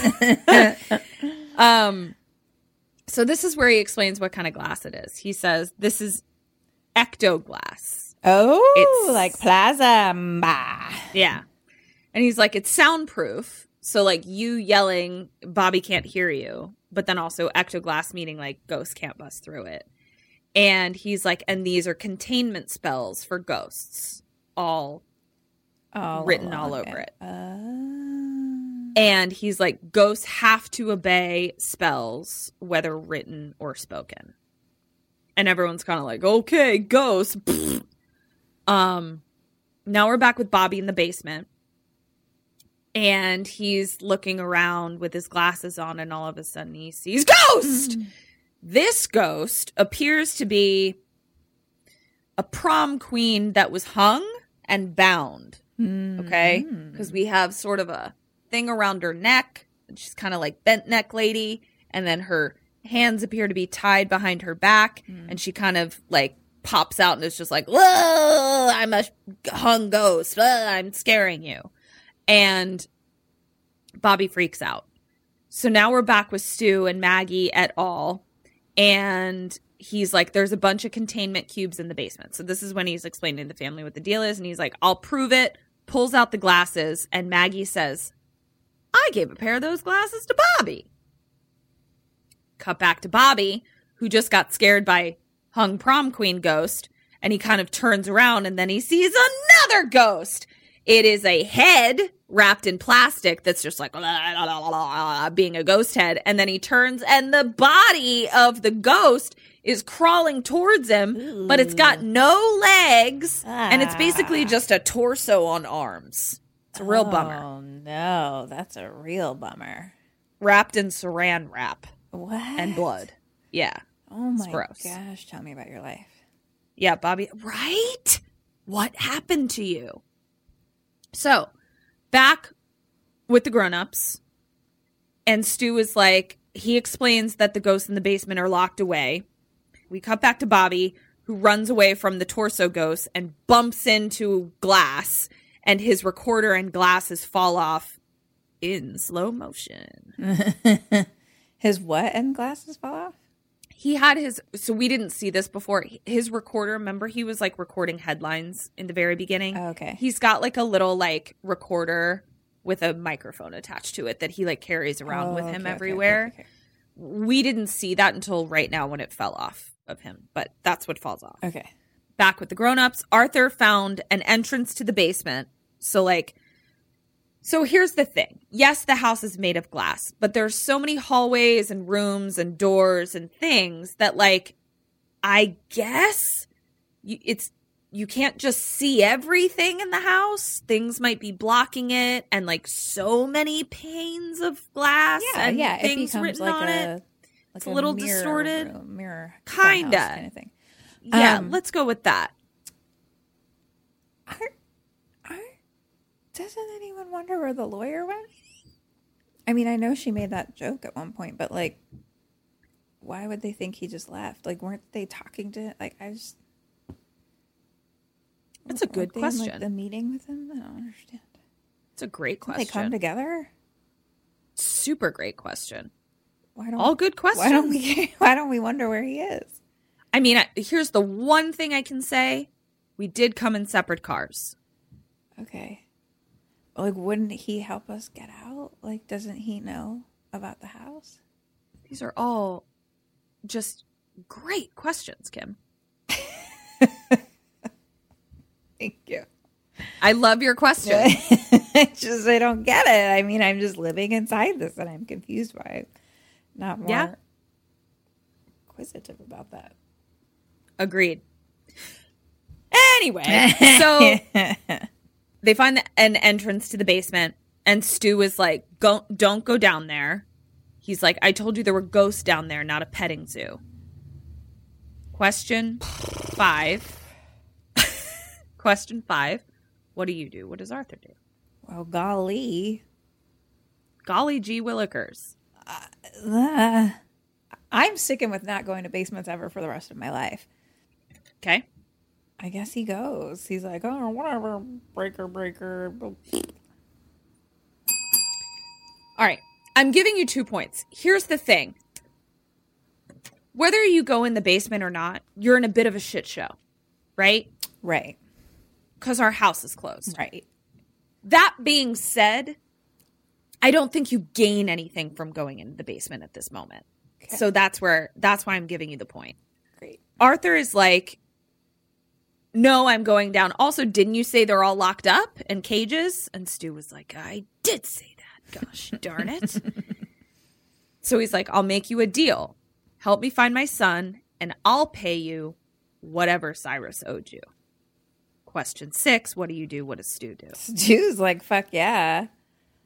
I am like, I think I know like the deal. So I think that I'm going to use all of my magic and powers of all the things and get the fuck out of here somehow.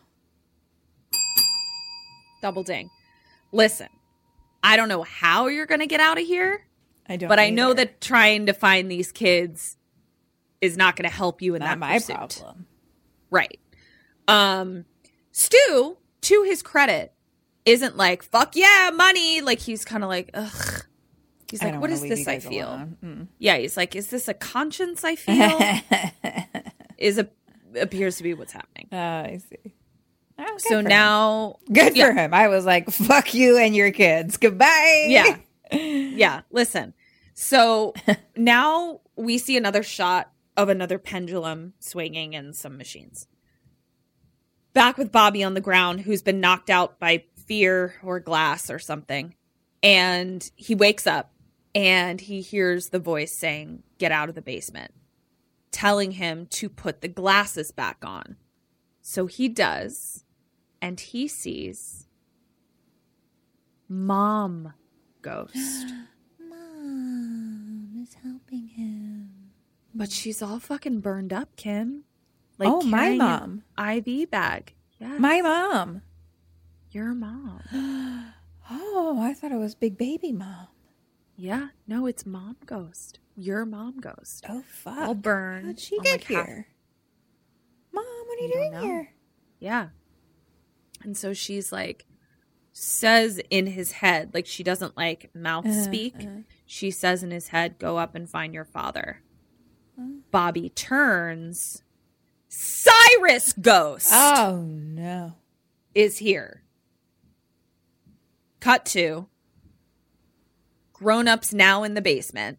They've made it down to the basement. Everyone is very sweaty, very sweaty place. No AC in a glass house. no AC in a glass house. We see Shannon Elizabeth walk past a torn up bat guy ghost and he like hits the glass with his bat and we just see sparks, but she doesn't see mm-hmm. anything. Glass doesn't break. And so now the basement we are led to believe is very big maze like many corridors and turns and flips and things okay? and again we can't quite see through to everything. It's not quite as transparent as one would think a glass house would be. Um arthur is like it's taking too so it's four of them. So it's Maggie, Stu, Arthur, and Shannon Elizabeth. And he's like, It's taking too long. This place is too big. Question seven What do you do? And what do they do? Are they gonna split up? I think they split up. I'm definitely not splitting up. That's stupid. I, like, no, we have to stay together. That's the only way that this makes sense. It's literally the so issue is already that people keep splitting off. That's already the 1,000. issue. one So thousand. why are we going to cause more of the issue? Why are we doing that? Yeah. Also, you have an expert in the group, Right. Right. so Yeah. Arthur the is rest like, of you are just like, yeah, oh my gosh, yeah. and not even everyone in the group has glasses, so they're like, let's split up. Stu is like, "N- no. I, he's like, I've been in horror movies. You don't split up. I know the rules. Yeah. And Arthur is like, just go in a straight line and then meet back here in five. That's what he says. And he's like, don't touch anything. So now we go upstairs and we see a shot of six circles spinning now. And Stu's Like the only one with glasses. And Stu Bobby. is the only. But like in our group. Yes. Yes. Yeah. And do they know what the glasses do? Why wouldn't he show them?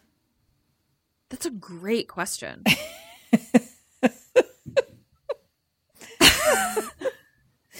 I just, I feel just like love your question. That's like the way to tell them that like you're not a crazy person and what you're saying is real is like, no, we're already in the basement, so like put on the glasses and you can see that it's not Yeah, a and I petting feel like- zoo. It's a Yeah, and I, I- feel like now is the Ghost time to do it.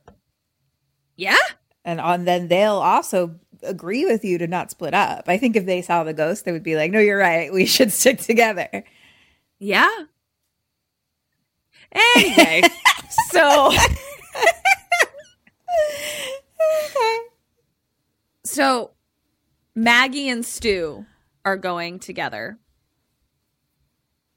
Shannon, Elizabeth, and Dad are going together. It's a poor choice. So we're with Maggie and Stu, and Maggie still doesn't believe him. So Stu says, Put on the "Put on glasses? my glasses." Oh, yeah, Y- yeah. To all of you though. to all of you. Yeah. Because the So- other two are just walking around the normal basement thinking they're looking for their family member. Yep. As if Correct. life is normal. Correct. So before Stu hands her the glasses, he notices that a bunch of the cubes are open. And he's like, what the fuck? Maggie puts on the glasses and sees nail Yeah. head guy. And she's like, what the fuck? Yeah. And Stu explains, here's where we get a little bit of backstory. And here's where I'm just like very sad for ghosts in this universe. Stu explains that ghosts are everywhere. Most don't hurt us or want to, but the ones who die a violent death are stuck in a torture realm. well, that's so it's not even- horrible. Yeah, so it's not even people that do, Do bad bad, things. things. They It's just people that- happen to die an already horrible death and then they have a horrible afterlife. That's Yeah. Yeah. the worst thing I've ever heard. Right. So That's not fair at all. Maggie is like looking at Nail Guy and he's like pulling railroad spikes out of himself just ominously. Stu then puts the is like, I want to see what you're seeing. And so he puts the glasses back on and Nail Guy like jumps Yeah. at him. And Stu is just like, I fucking hate when they do that. Like he's really mad. And Maggie is like, let's get out of here. And she, when she does that, she touches him. And he's like, don't touch me All right. he then turns around and like gives the nail guy ghost the finger but then has a flash where he appears to die his own violent death Oh. and That's he's like what the fuck so now we cut to shannon elizabeth elizabeth Elizabeth? and dad not going in a straight line like dad said to do People. Glass family Robinson, what are Glass you doing? family Robinson. Come Shannon- on. And Shannon Elizabeth says, Dad, we're going to get lost. And dad doesn't hear her because he has now found Bobby's glasses and the recorder on the ground. Okay. He plays the recorder and it's a recording of Bobby screaming. Bummer. Yeah, not great. Cut back to Maggie and Stu. Stu comes upon uh one of the cubes and it's got a symbol on it. And he's like, This symbol is for the jackal. Maggie's like, What the fuck's the jackal? And Stu says, It's a Charlie Manson ghost. That's what he says. It's not Charlie Manson. I think he's referring to like the amount of evilness of it, is what he's saying. And he's like, If the jackal is out, because it's one of the open cages, screw the kid. Oh, So he's like, This ghost is we don't really gonna fuck us up. it. Yeah. The jackal actually is a female ghost, which. I was like, "Ah, okay, feminism, that the most powerful ghost is a lady. The most Yeah. powerful and scary ghost is a lady. Back with dad and Shannon Elizabeth, and and she's like, we'll find him. And she says something about ghosts, and dad is like, stop with the ghosts. Because he's never put the glasses on, I guess. And he walks off. Now we see she did have a motherfucking pair of glasses that she got from the bathroom. So dad walks away. She puts the glasses on. Cage head ghost! Ah. Which I can tell you now is the jackal. Oh, oh fuck! And she's out, And she's not out. like in a cage. No. uh, besides her head, but like Correct. in a yeah. ghost cage. Her head's in a cage, but not a ghost, full body ghost cage. And Shannon Elizabeth is like, "Ah!" the ghost grabs her and throws her up against the wall, drags her and like has her up against the wall. And this is where I was like, remember how Shannon Elizabeth was cast for her boobs for five years? Mm-hmm. So she slammed up against a wall and we just see this like quick cut of like the jackal slicing away at her Uh-huh. which is like very upsetting but we get like one shot where it's like let's slice her shirt open and we just see some boob flesh now we didn't see nipples but i'm just like Unnecessary. it's really unnecessary we didn't need that and it just this is not me making a joke this made me sad for shannon yeah. elizabeth because it's just like you know how they had to set that shot up you know and it's just like now we're gonna get a shot of this it's like she knows what they're doing mm-hmm. and it just it just bummed me out so anyway the jackal Also, is she's slicing like the her child in this movie. Like it's Yeah. not about a bunch of like teens being Yeah. the main people. It's like a family. So she's like the little kid. Yeah Which is yeah gross. now listen was it the most egregious boob i've ever seen in a horror movie absolutely, not. Yeah, it was it was it was half a boob. half a boob, but yeah, But all I of those points. I- I know what you mean. yeah. Um. So, boob slice. Dad is now pulling her by the legs, but like he doesn't see anything. So he's like, "Why are you Oh, suspended right, in right, midair?" right. Now, Katinka comes in slow motion around the corner Who's that again? with a quicksilver flare. Our chick from the very beginning, who had the quicksilver flares and the all the and the this and, and the this and the quicksilver this. flare? I'm glad you asked. I don't know. you just said she had one. That's what they called it. Yeah, okay. It's like so it's um it's like uh if we were stranded on a boat and we have like something that looks like a stick of dynamite, right? right. But the tip of it is kind of like sparkling like a 4th of July sparkler but really bright. Oh, okay. I know what that is. but I don't know what quicksilver is. Like they're clearly ta- they're not saying like this flare, like they're saying quicksilver flare as if that is a thing. And the quicksilver flare appears to have an effect on these ghosts because she Oh. throws it and the jackal disappears for a second and releases Shannon Elizabeth. Okay? Okay. Kind of like So- silver and werewolves. Yes. Yeah. So now we cut to I do want. Uh, did you write that down for a postmortem? I want to know what Quicksilver is. So now we cut to Stu and Maggie, and they've now been confronted with the kid ghost with the arrow through his head. Okay. And this is when Stu is like, it appears we found ourselves behind enemy lines. Like, this is where he's putting it all together, where it's like these cages are opening up s- sequentially, kind of mm-hmm, thing, and mm-hmm, letting the ghosts mm-hmm, out.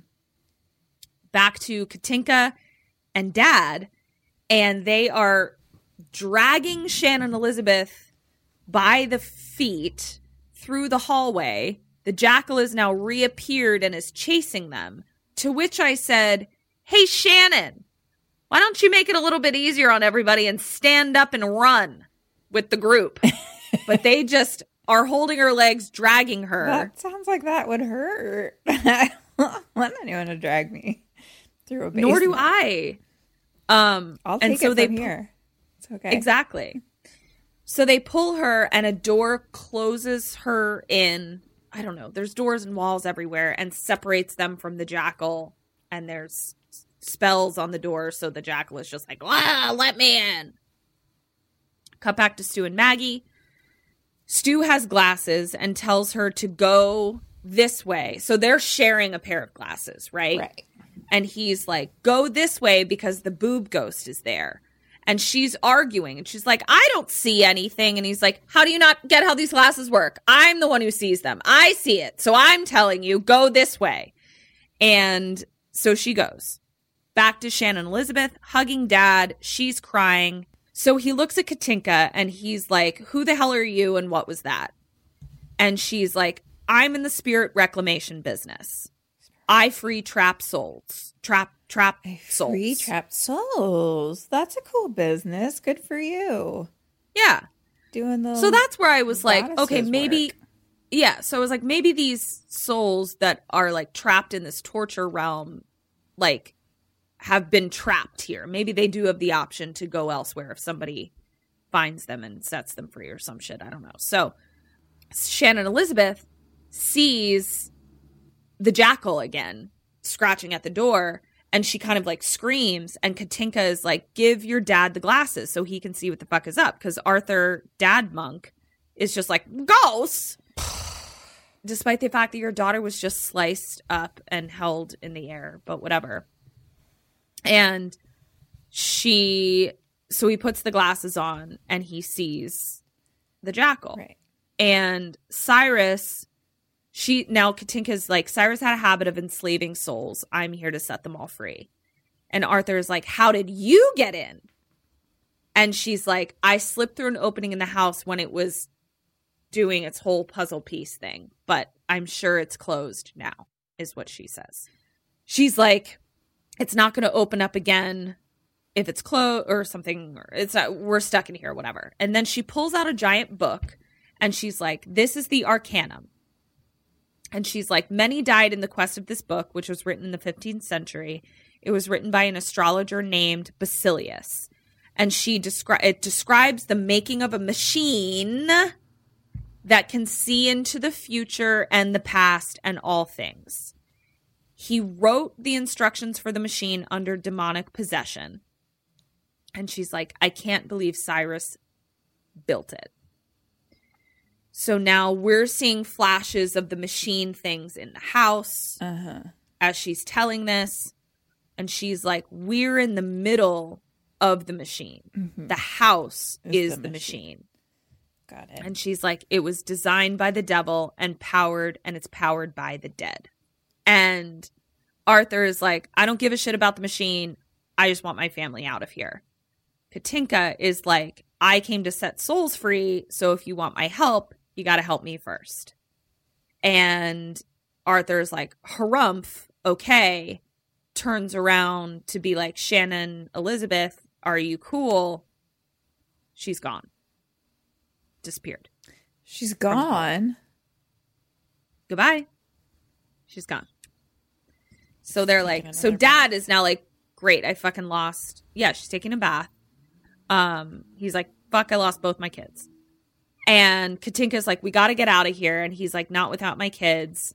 And then she's like, try telling him that. and it's the little creepy crap bag with the arrow in his head. And they're like, we got to get past him. And then they just walk past him. I don't know. He seems to be the least concerning of the ghosts. Mm-hmm. He seems to just be an ominous little shitty crap bag that doesn't appear to have Yeah, but a ton of interest a in child. murdering grown-ups. Sure. Yeah. So now we're back with Maggie and Stu. The house moves again.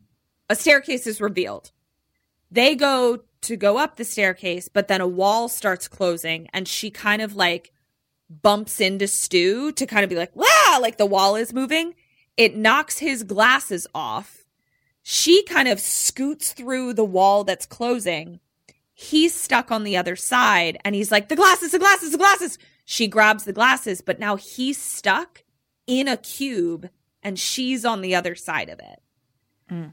So we now see from the out, and now we see a shot of the house, and it's totally sealed up. There's no windows. Okay. So Stu is stuck in a cube. Maggie's on the other side with glasses. House is sealed up. Back with Arthur. He's now found himself at another dead end. and Katinka is like, there's a ghost behind that glass. And he's like, what do you mean? And I'm like, are we still, do- are we still doing this? Like you saw, whatever. So. Uh, I would have shown them the ghost so long ago, so we all stayed together. What's happening? Uh, so long ago. But like now Monk has like seen the ghost and he's still like, What do you mean? What's behind the glass? I'm like, We've done this. Like we don't we can move past this now. So now we're back with Stu and Maggie. Stu is stuck in the cube and he's stuck in the cube with Bat Guy. uh oh. But he doesn't have the glasses. Um, Maggie does. Question eight. Oh, What do boy. you do? What do they do? this is a real double dare situation. Yeah. A real Mark Summers. What do we that- do? The Temple of Doom situation. I need my partner. Need my partner. Wouldn't it have been great if I had had the name of the Legends of the Temple of Doom host, is just like I had the Mark, Summers? Summers. Damn it! That Fuck. guy. Apologies, everyone. A real purple monkey. Also, it's not called Legends of the Temple of Doom. Well, I don't know what it is. Something. Legends, Legends of the, of Hidden the, Temple. Fall. Legends of the Hidden Temple. Legends of the Fall is a very sad movie with Brad Pitt in it. That's not right either. yes, Legends of the Hidden Temple. Thank you. I think Um, hand in hand we're gonna. Uh, uh, I don't know what our goal is except like avoid getting hit with a bat. Like because can I fight the bat guy? Can we touch them? I'm gonna say no. So like okay, like but you're stuck in there forever? Question mark. So like how long does that go on? Uh, But- you know what? I'm just going to tell you this because there's no way you could have known it. You have a limited amount of time that you need to not get hit by the bat, and then the door is going to open in just a moment. Well, I don't know how else. I don't know how else how else to set that up other than to just tell you that that's what's going to happen. I mean, this was going to be my answer regardless. I was just thinking it Yeah. through where it was like, does this just go on forever though? Um, Yeah. Yeah, we're going to team teammate it where it's like, I have the glasses, so I have to tell you where he is and what he's doing. And so you need to dodge and stuff. It's, it's the ultimate team building exercise. nice job, purple monkeys. You Thank made it out of the hidden temple. Silver snakes, Green purple parrots, parrots. purple parrots. Wait, what are the monkeys then? Let's postmortem it. Can't wait. I'll do a Aren't whole fucking postmortem on Legend of the names? They are. Magenta Purple parrots. monkeys. Is it silver monkeys? No, it's silver snakes. It is silver snakes. But that's why I'm asking. And what are the other all, animals? Um, matching I don't. That I don't think the it case. is. Well, great. I Yeah. can't wait to find out. It's a great postmortem. All right, Let's be So- that's a great idea. Uh, so she's directing him where to go to avoid the bat. The door opens. He gets out, and he's like, "Great job, silver snakes." Another Halloween idea. I'm just going to start pitching you ideas. Yeah, We're great. all Matthew Lillards, but from different movies. I love it That's fun. because I also like legit love Matthew Lillard's outfit in Scream. so, like, someone gets to be Stu, someone gets to be this guy. This guy, he's at one point wearing like kind of like a maroon velour suit. Maroon velour suit. Oh, I thought he was only in orange jumpsuit He took- situation. He took those off. He took those off. oh, he did a he's not costume in that change. now. Oh, yeah, he did a costume. him. He literally did a costume change. Good yeah. for him because I thought that's what he was wearing the whole time. Yeah. Um. Although that's probably well, I was gonna say that's easier to find, but I don't know. There's there's some Maroon velour suits out there. some vintage stores that I think you Yeah. could. uh Don't sleep on the maroon velour suits. What are the other Matthew Lillard horror movie options? We'll have to look into Ooh, uh, that p- cyberpunk one. Um, Yep, I'm with you. It's everyone's called, screaming at the it's phone. It's called. Hackers. Is it? Yeah. Oh, then I wasn't with you. Oh, where were you? What movie I were you at in? something that has to do with punk, and it's like a couple letters and some numbers. I think. I could be way Oh. off base. Matthew Oh, I don't might know not where that be in is. it, but oh, great.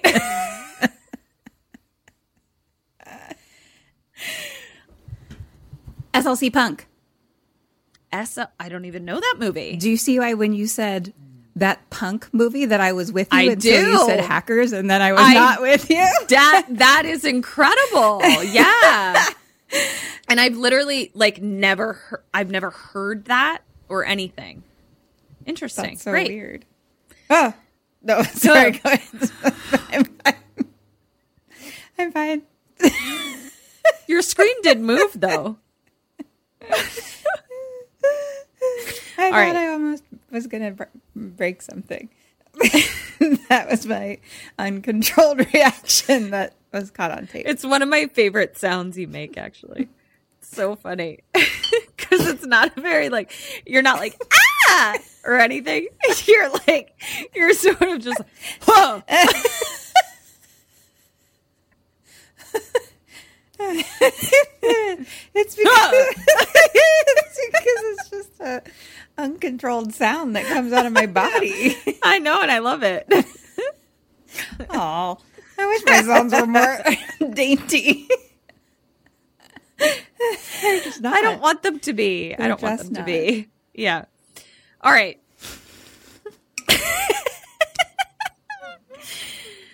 All right. So Stu got out of the Legends of the Hidden Temple, and now, so now we're back with Katinka and Arthur, and she says we have to get to the library where the strongest protection spells are and it's above us. It's directly above us. Okay. And they see these sort of like, it almost looks like elevator wi- wires going up the wall.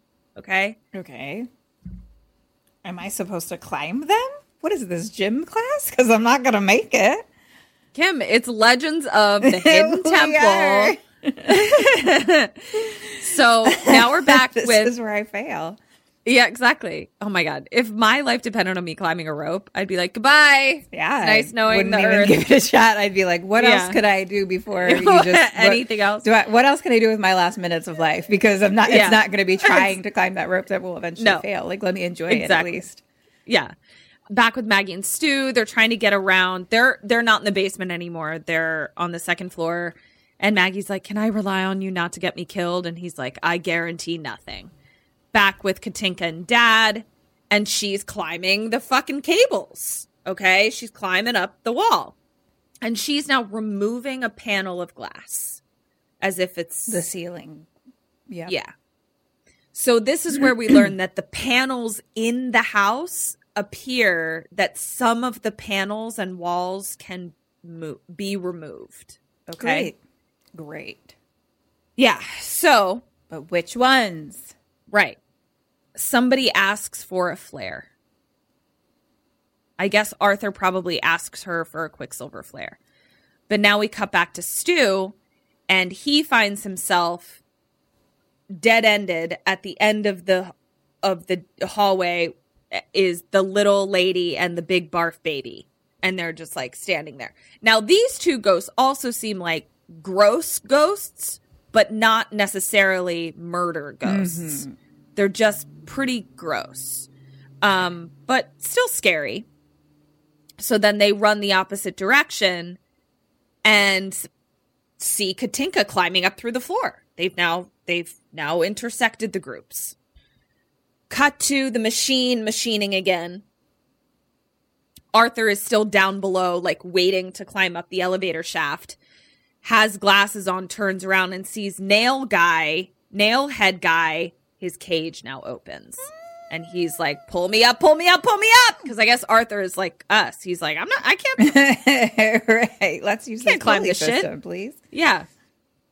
And so she pulls him up and she's like, we have to go. So now it's, you know, Maggie, Arthur, Stu, and Katinka.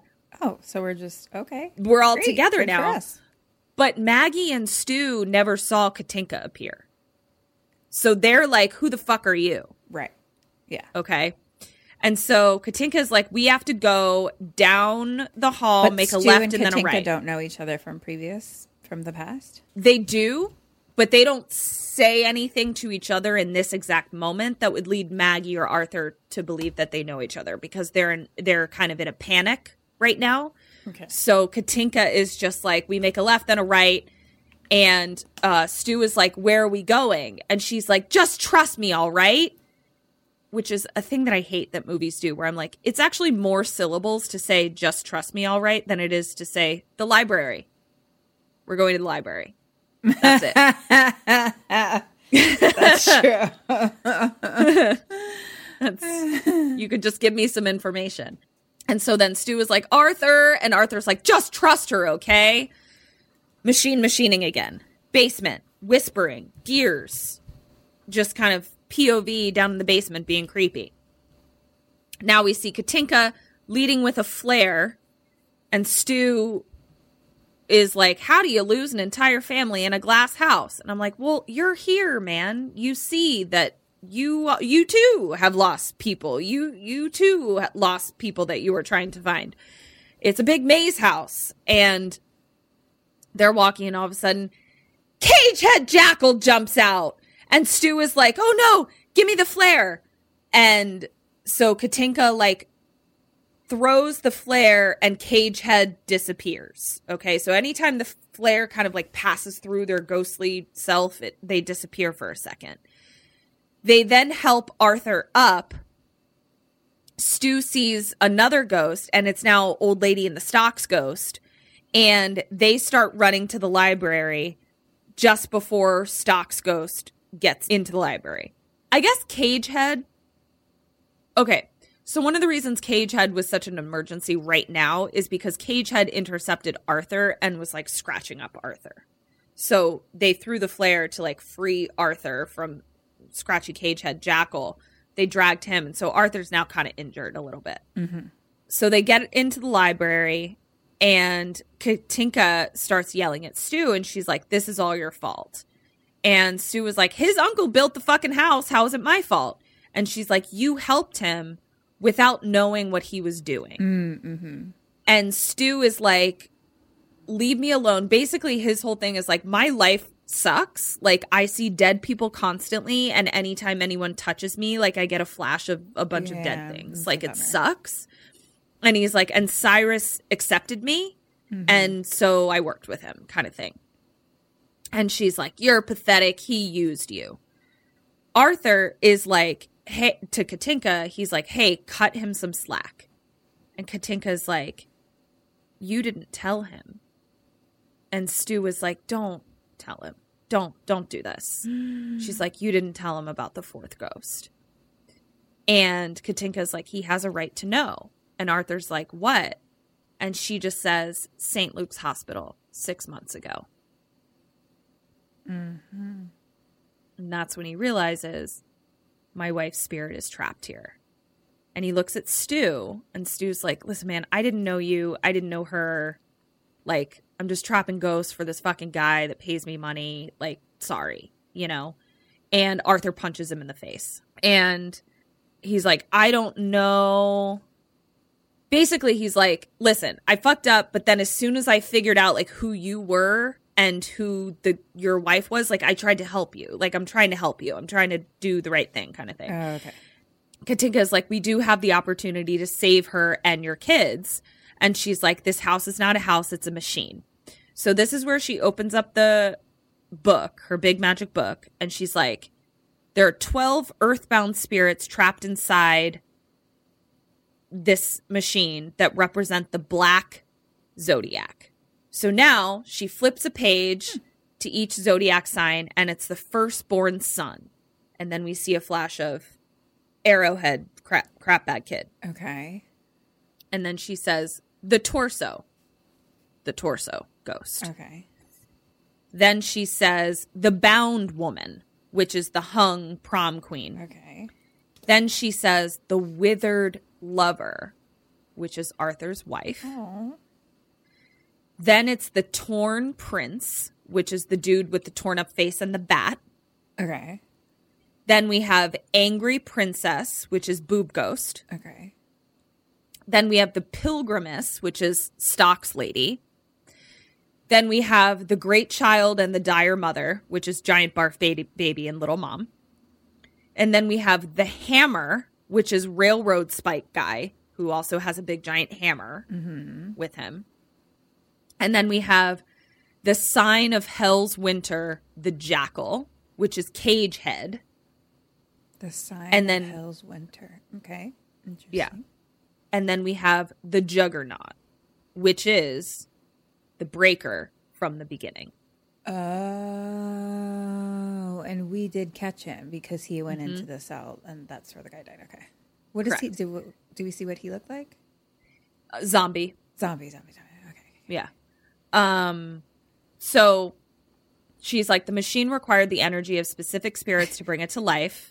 It's just weird that he's like the ghost of a zombie. I'm just like, wow, I need his backstory for sure. It's like he's Yeah, I a mean- person. he turns into a zombie, and then he turns into a ghost. Yeah, it's more just like I'm I know saying he's not zombie. actually a zombie, but Yeah. it's just funny. He's just kind of the only one that doesn't have like a defining characteristic. He's Mm-hmm. just like a dead guy that's all kind of deaded up. That's who he is. Um, but he appears to be very mean and very mad. Because remember, he killed nine people in life, but, had fucking 31 or something. one victims in Death. Yeah. Way to do that math real fast. Did you see Um, the panic in my eyes? So they seem to get meaner as they go on, is the sense I'm getting. yeah. Yeah. Meaner that does appear to be. as they go on. Yeah, that does appear to be how it is. I that was I scary. didn't realize that until I was yeah, until I was kind of laying it out for you. So, she's like once engaged, the spirits are released one by one and the house draws them to the center, which is our big circles. Once engaged, the spirits are released one by one, and the house draws them to the center. Okay. Mm-hmm. Interesting. Yeah. So, each one so it appears that the engagement was Arthur putting the key into Right. the house. Yeah. Each one adds energy to open the Oculus Infernum. Arthur knows what this is because he knows Latin, and he's like, that means the eye of hell. And she's like, it's an eye that sees everything. And if knowledge is power, then the man who controls this is the most powerful man on earth. Your uncle. Mm-hmm. Who is dead. And she's like, 11 have been set free so far. Uh, Stu is like, but Cyrus said something about 13 ghosts before he died. Katinka says, "Oh yeah, 13. That's that's the 13th ghost is a fail safe. The ghost that is created by an act of pure love in the house leaps into the eye once it's opened and that closes it up. So sort of like uh, you know, a Buffy situation at the end of season 5. The 13th ghost is the one that can stop it all. That's what Katinka says. Okay. Yeah. Got you, got you, got you. So, in order to save your children, you have to sacrifice yourself. And Maggie is like, nope, that sucks. There's got to be another way. Fuck that. And Katinka's like, well, the other option is we can blow the house up and all of us in it before the last ghost is released, but then we're all dead. And she like starts putting explosives together. Okay. So, question nine those are your options apparently what do you do and what do arthur what does arthur decide to try and do don't try to make too much sense Okay, well, I was trying to think of a, a way out, some different way, but I, mm, I mean, I guess he's going to sacrifice for them. That would make sense. Here's what I'll give you. Uh, you're on the right track based on the information I've given you. Uh, Your goal is for your soul to stay alive in the sense that you'd really like to find your children before you have to like decide to kill yourself and maybe they will or will not be spared. So your goal is to find them right now. But the house has 11 fucking ghosts in it that are not in cages anymore. We'll wear the glasses and use flames, fly, flares, Okay. and um, magic spells. Okay. Um, I love your specificity. It's great. No, you're eh. you're firing on all the cylinders that I've given you. I I hear I I get it. I mean, to keep my soul alive, I also need to find my kids. Like, obviously, like that's really like yeah. the thing. So, I mean, hand in hand, I'm going to be like, okay, lady, you've got this book. I read Latin. Mm-hmm. Do you need Latin help? Let's make Latin spells together Let's to protect ourselves. Because don't they have to listen to spells written or verbalized no matter what? So I'm going to do some Latin spells with my new friend um, as protection to find my kids. That's my Okay. Okay. What did they do? same, but also glasses and uh, I don't. We all use glasses and flares and spells, hand in hand. I don't know. That's two half points. so yeah, glasses, flares, and spells. Oh my. That's that's all I have. I don't know what else I have in here. So Enlighten me. so Stu is having a come to Jesus moment, and he's like, "A, I feel bad that I helped this happen, and also like something about what Katinka is saying like isn't adding up." And Arthur's like, "I gotta try and find them one last time before I arbitrarily sacrifice myself." And Arthur is like, "How many flares do you have left?" And Katinka is like, "I only have one." And so he says to Stu, uh, he's like, we're going out again. Katinka's to keep the flare. Katinka's not giving you the single flare. So you and Stu are to go out. How are you guys going to protect yourselves? Question 10. You can keep your glasses. One or both of you still has glasses. It's fine. I mean, I'm going to do glasses and spells. She has the book and the flare. Yeah, but she can tell us the protection spell. Okay. What do we have?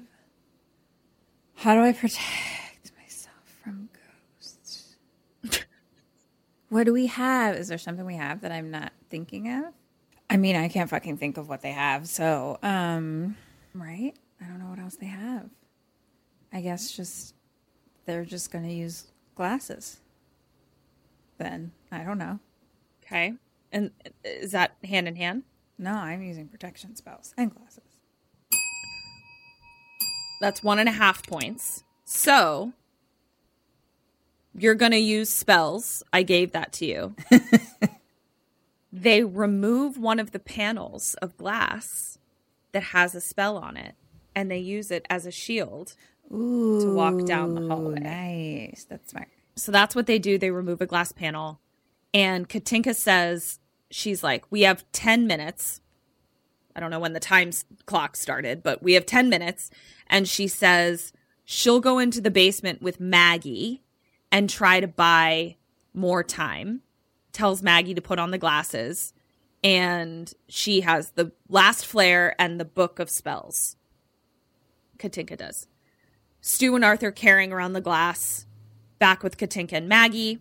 They find the gross lawyer and they're just like, whoa, that guy died. Back with Stu and Dad, marching down with the glass. Back with Katinka and Maggie, she finds the center of the machine. So now, this thing we've been seeing Uh huh. the whole time, we're now there. Okay. Okay. We're in the center of the house. There's a big machine and like a control panel with a bunch of levers and stuff in this room. Okay. okay? Stu and dad, we're now back with Stu and dad, and we see the final door, another door opening, and it's Bat Guy in front of them. And he's trying to bash the glass, but we see that like he's bashing at the glass, but like it's not breaking. Like their shield is working, basically. Yeah, because it's ectoglass. Exactly. So now we're back with Maggie and Katinka. Maggie sees a ghost. We see her see a ghost, but we only see its feet coming towards her. So Maggie is like, Give me the flare. She's holding the flare out to the ghost and she's like, Nothing's happening. It's not working. And Maggie's like, Hurry up. This isn't working. Katinka looks, kind of smiles, and hits Maggie in the head with a book and knocks her out. Oh no, she wants the gates of hell to open. The eye of hell. It's fucking Cyrus, and she walks over to him and kisses him. not a ghost. Uh, wait, not a ghost. He's not a he ghost. faked. He faked his own death. And so they kiss, and then he like throws her down, grabs the book from her, opens up the book, and the very back there appears to be a place where there was a circular thing in it. And he's like, Where are the spells? And she's like, Are you mad at me? Like she turns into like no longer a badass. Now she turns into like Peter Pettigrew in Harry Potter, where she's like, Master, moo." and he she's like, I did all you asked. I killed Damien, who was her partner, for the spells, the book, and got the lawyer to bring your pathetic nephew here. And he's like, Where are the spells? She then hands him the the, reels. Mm-hmm. Yeah. And he's like, Huzzah. So now we're back with Stu. They come to another dead end, but now they're blocked. There's a dead end, and then there's Nailhead in front of them. So, question 11 What do you do? What does Stu do? And it's to either stay alive or keep your soul alive. I think that he sacrifices himself because he already saw the vision of him dying from this dude. Okay. Um, I'm a, I'm gonna give it a fight. I'm a I'm gonna use my turn my shield into my weapon and start fighting with my glass plasm ecto glass, not plasma. glass plasm. Not, mine is plasm, ecto glass. yeah. That's one and a half points. Yeah, fight. So here's what Stu does. He basically takes the glass, jams it into a corner with Monk behind it. So Monk is now like, ah, and he's like, protection I'm, yeah. yeah, and he's like, I'm gonna be the hero, and jams it in. And he's like, I've been looking for a reason to like myself for a long time, says Stu.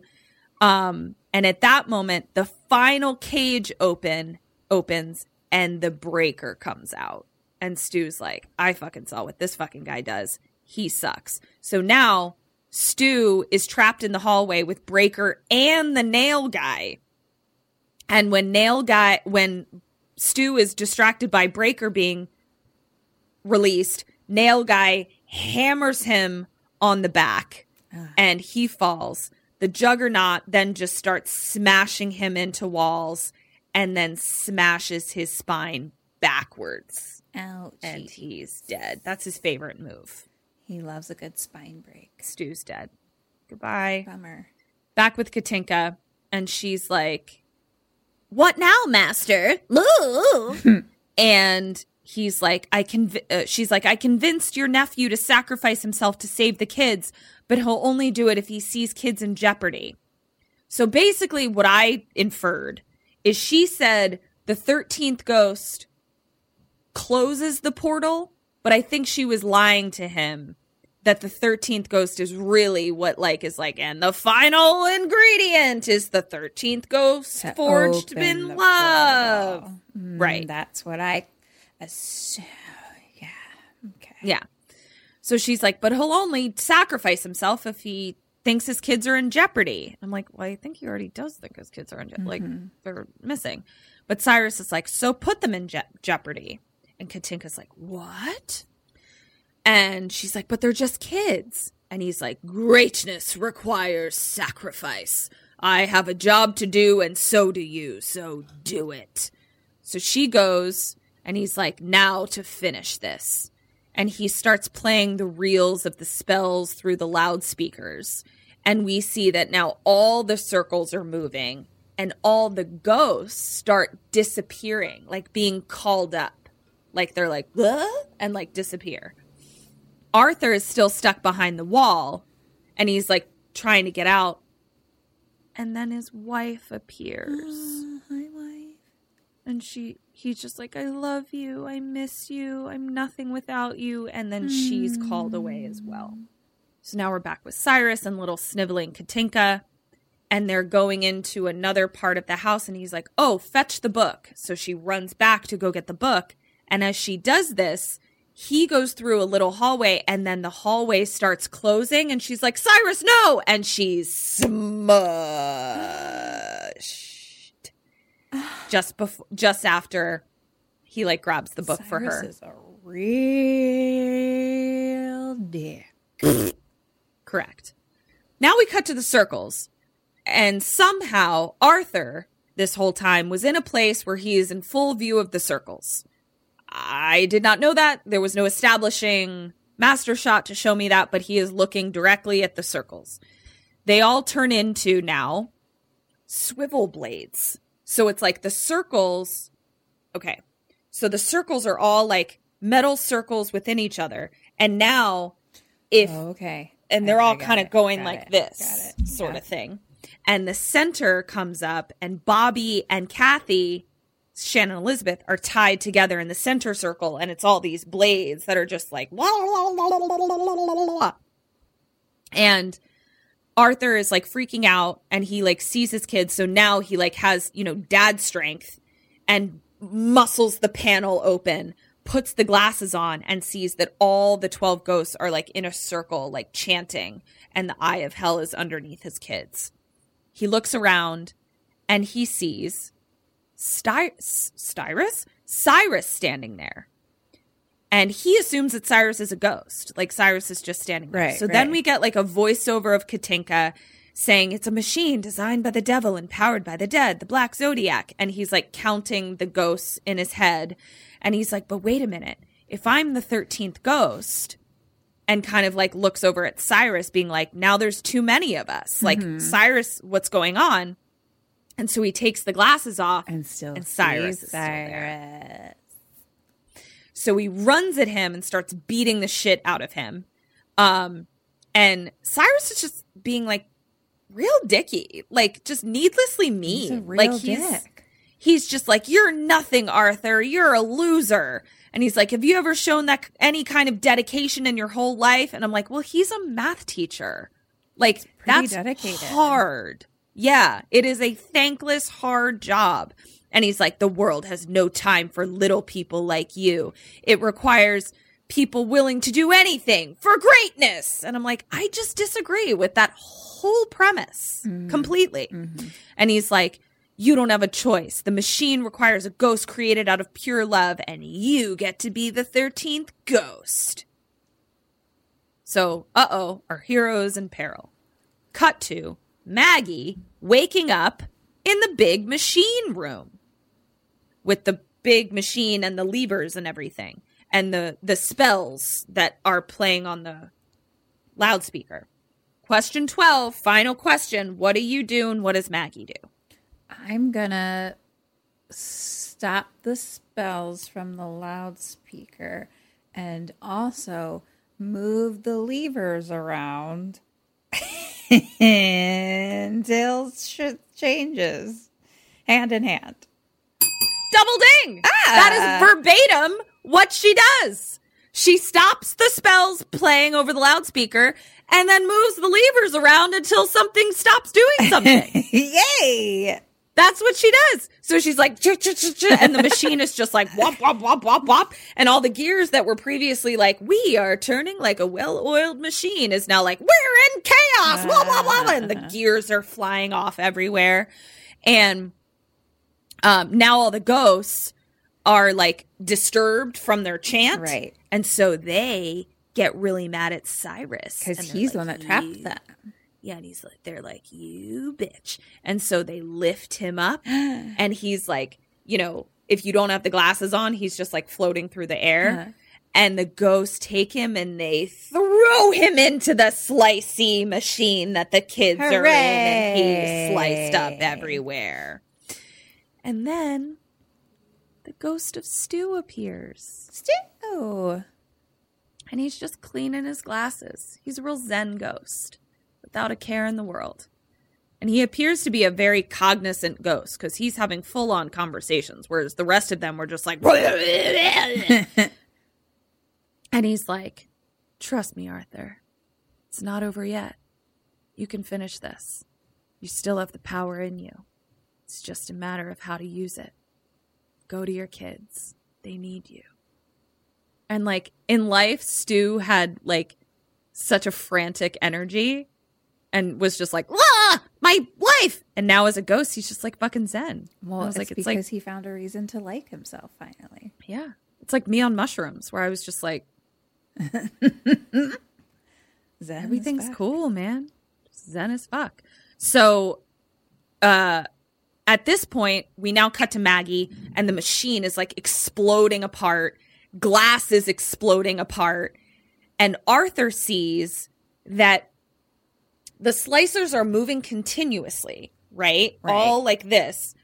But if you watch it, it's like double dutch. That it kind of like is going like this, Mm-hmm. but then for a split second they're all flat and then they're going, but it's like, Mm-hmm. you know? So he's looking at it and he's literally like, Double dutching. Trying yeah. now this is a problem. This is also a skill I do not possess. yeah. Climbing ropes, double dutch. Double dutch I can do. I look awkward as fuck when I do it. I don't look cool at all. Okay. Okay. But I can do it. And that is how you get in. You do a little like you're always like rocking back and forth to like find your moment. Yeah. wow. Who knew that gym class was actually preparing us to get away from ghosts? Who knew? So he does it. He Although jumps not that I in. ever, were you double dutching in gym class? we had like jump rope unit in elementary school. Oh, okay. we just did it Yeah. on the streets. Yeah, we just had like the jump rope unit. We just the- did it yeah. like as kids in the streets. Double Oh. dutching in your in your junkyard home. in our junkyard. So, cut to Maggie, the machine. Oh, exploding apart. House is now demolished, and we see that Arthur jumps into the slicer and shields them from hmm. all the exploding glass.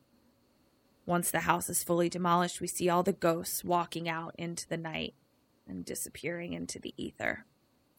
Back inside, the machine is stopped.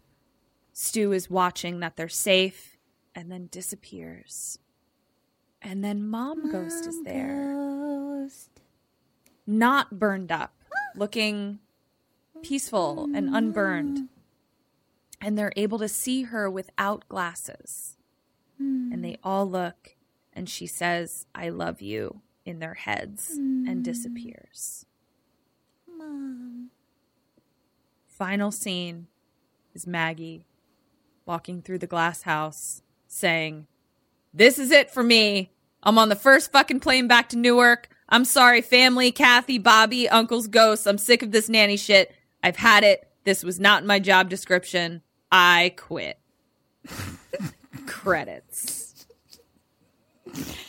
Yay! So now, would you like to know what the ancient knight said to me yes, please. when I chose Tell my us chalice? your chalice. The ancient knight said to me, You have chosen poor.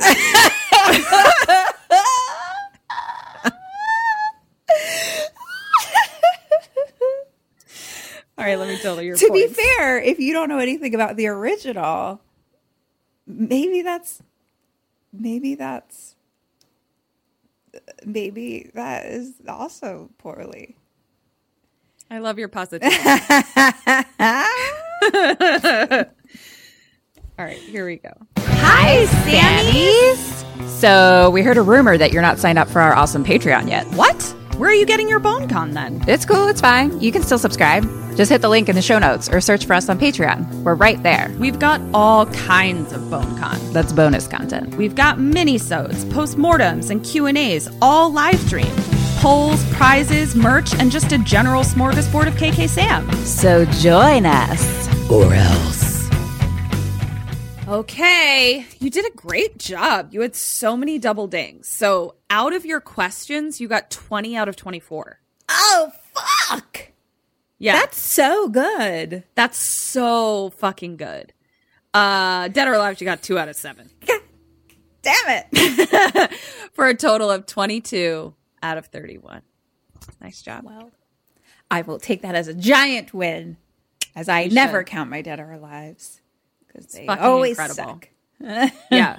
So um that was it. That was um you know, I chose the wrong chalice so that you don't have to. And uh Matthew Lillard, I love you. You were great. You did everything you could and I respect your work ethic. I'm excited to you be you for person. Halloween. Yeah.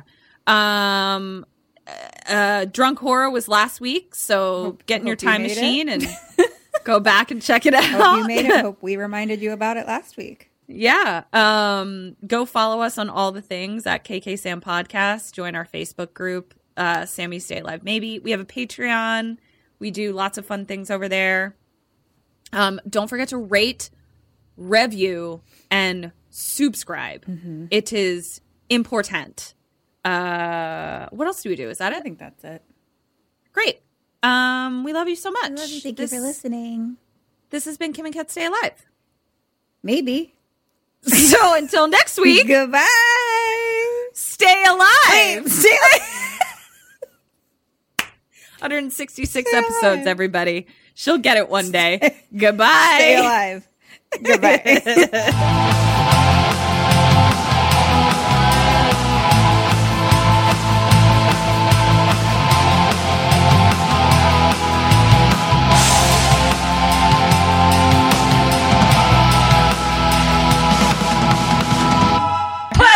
Ghosted me. I'm done. Thank you for listening to the Dread Podcast Network.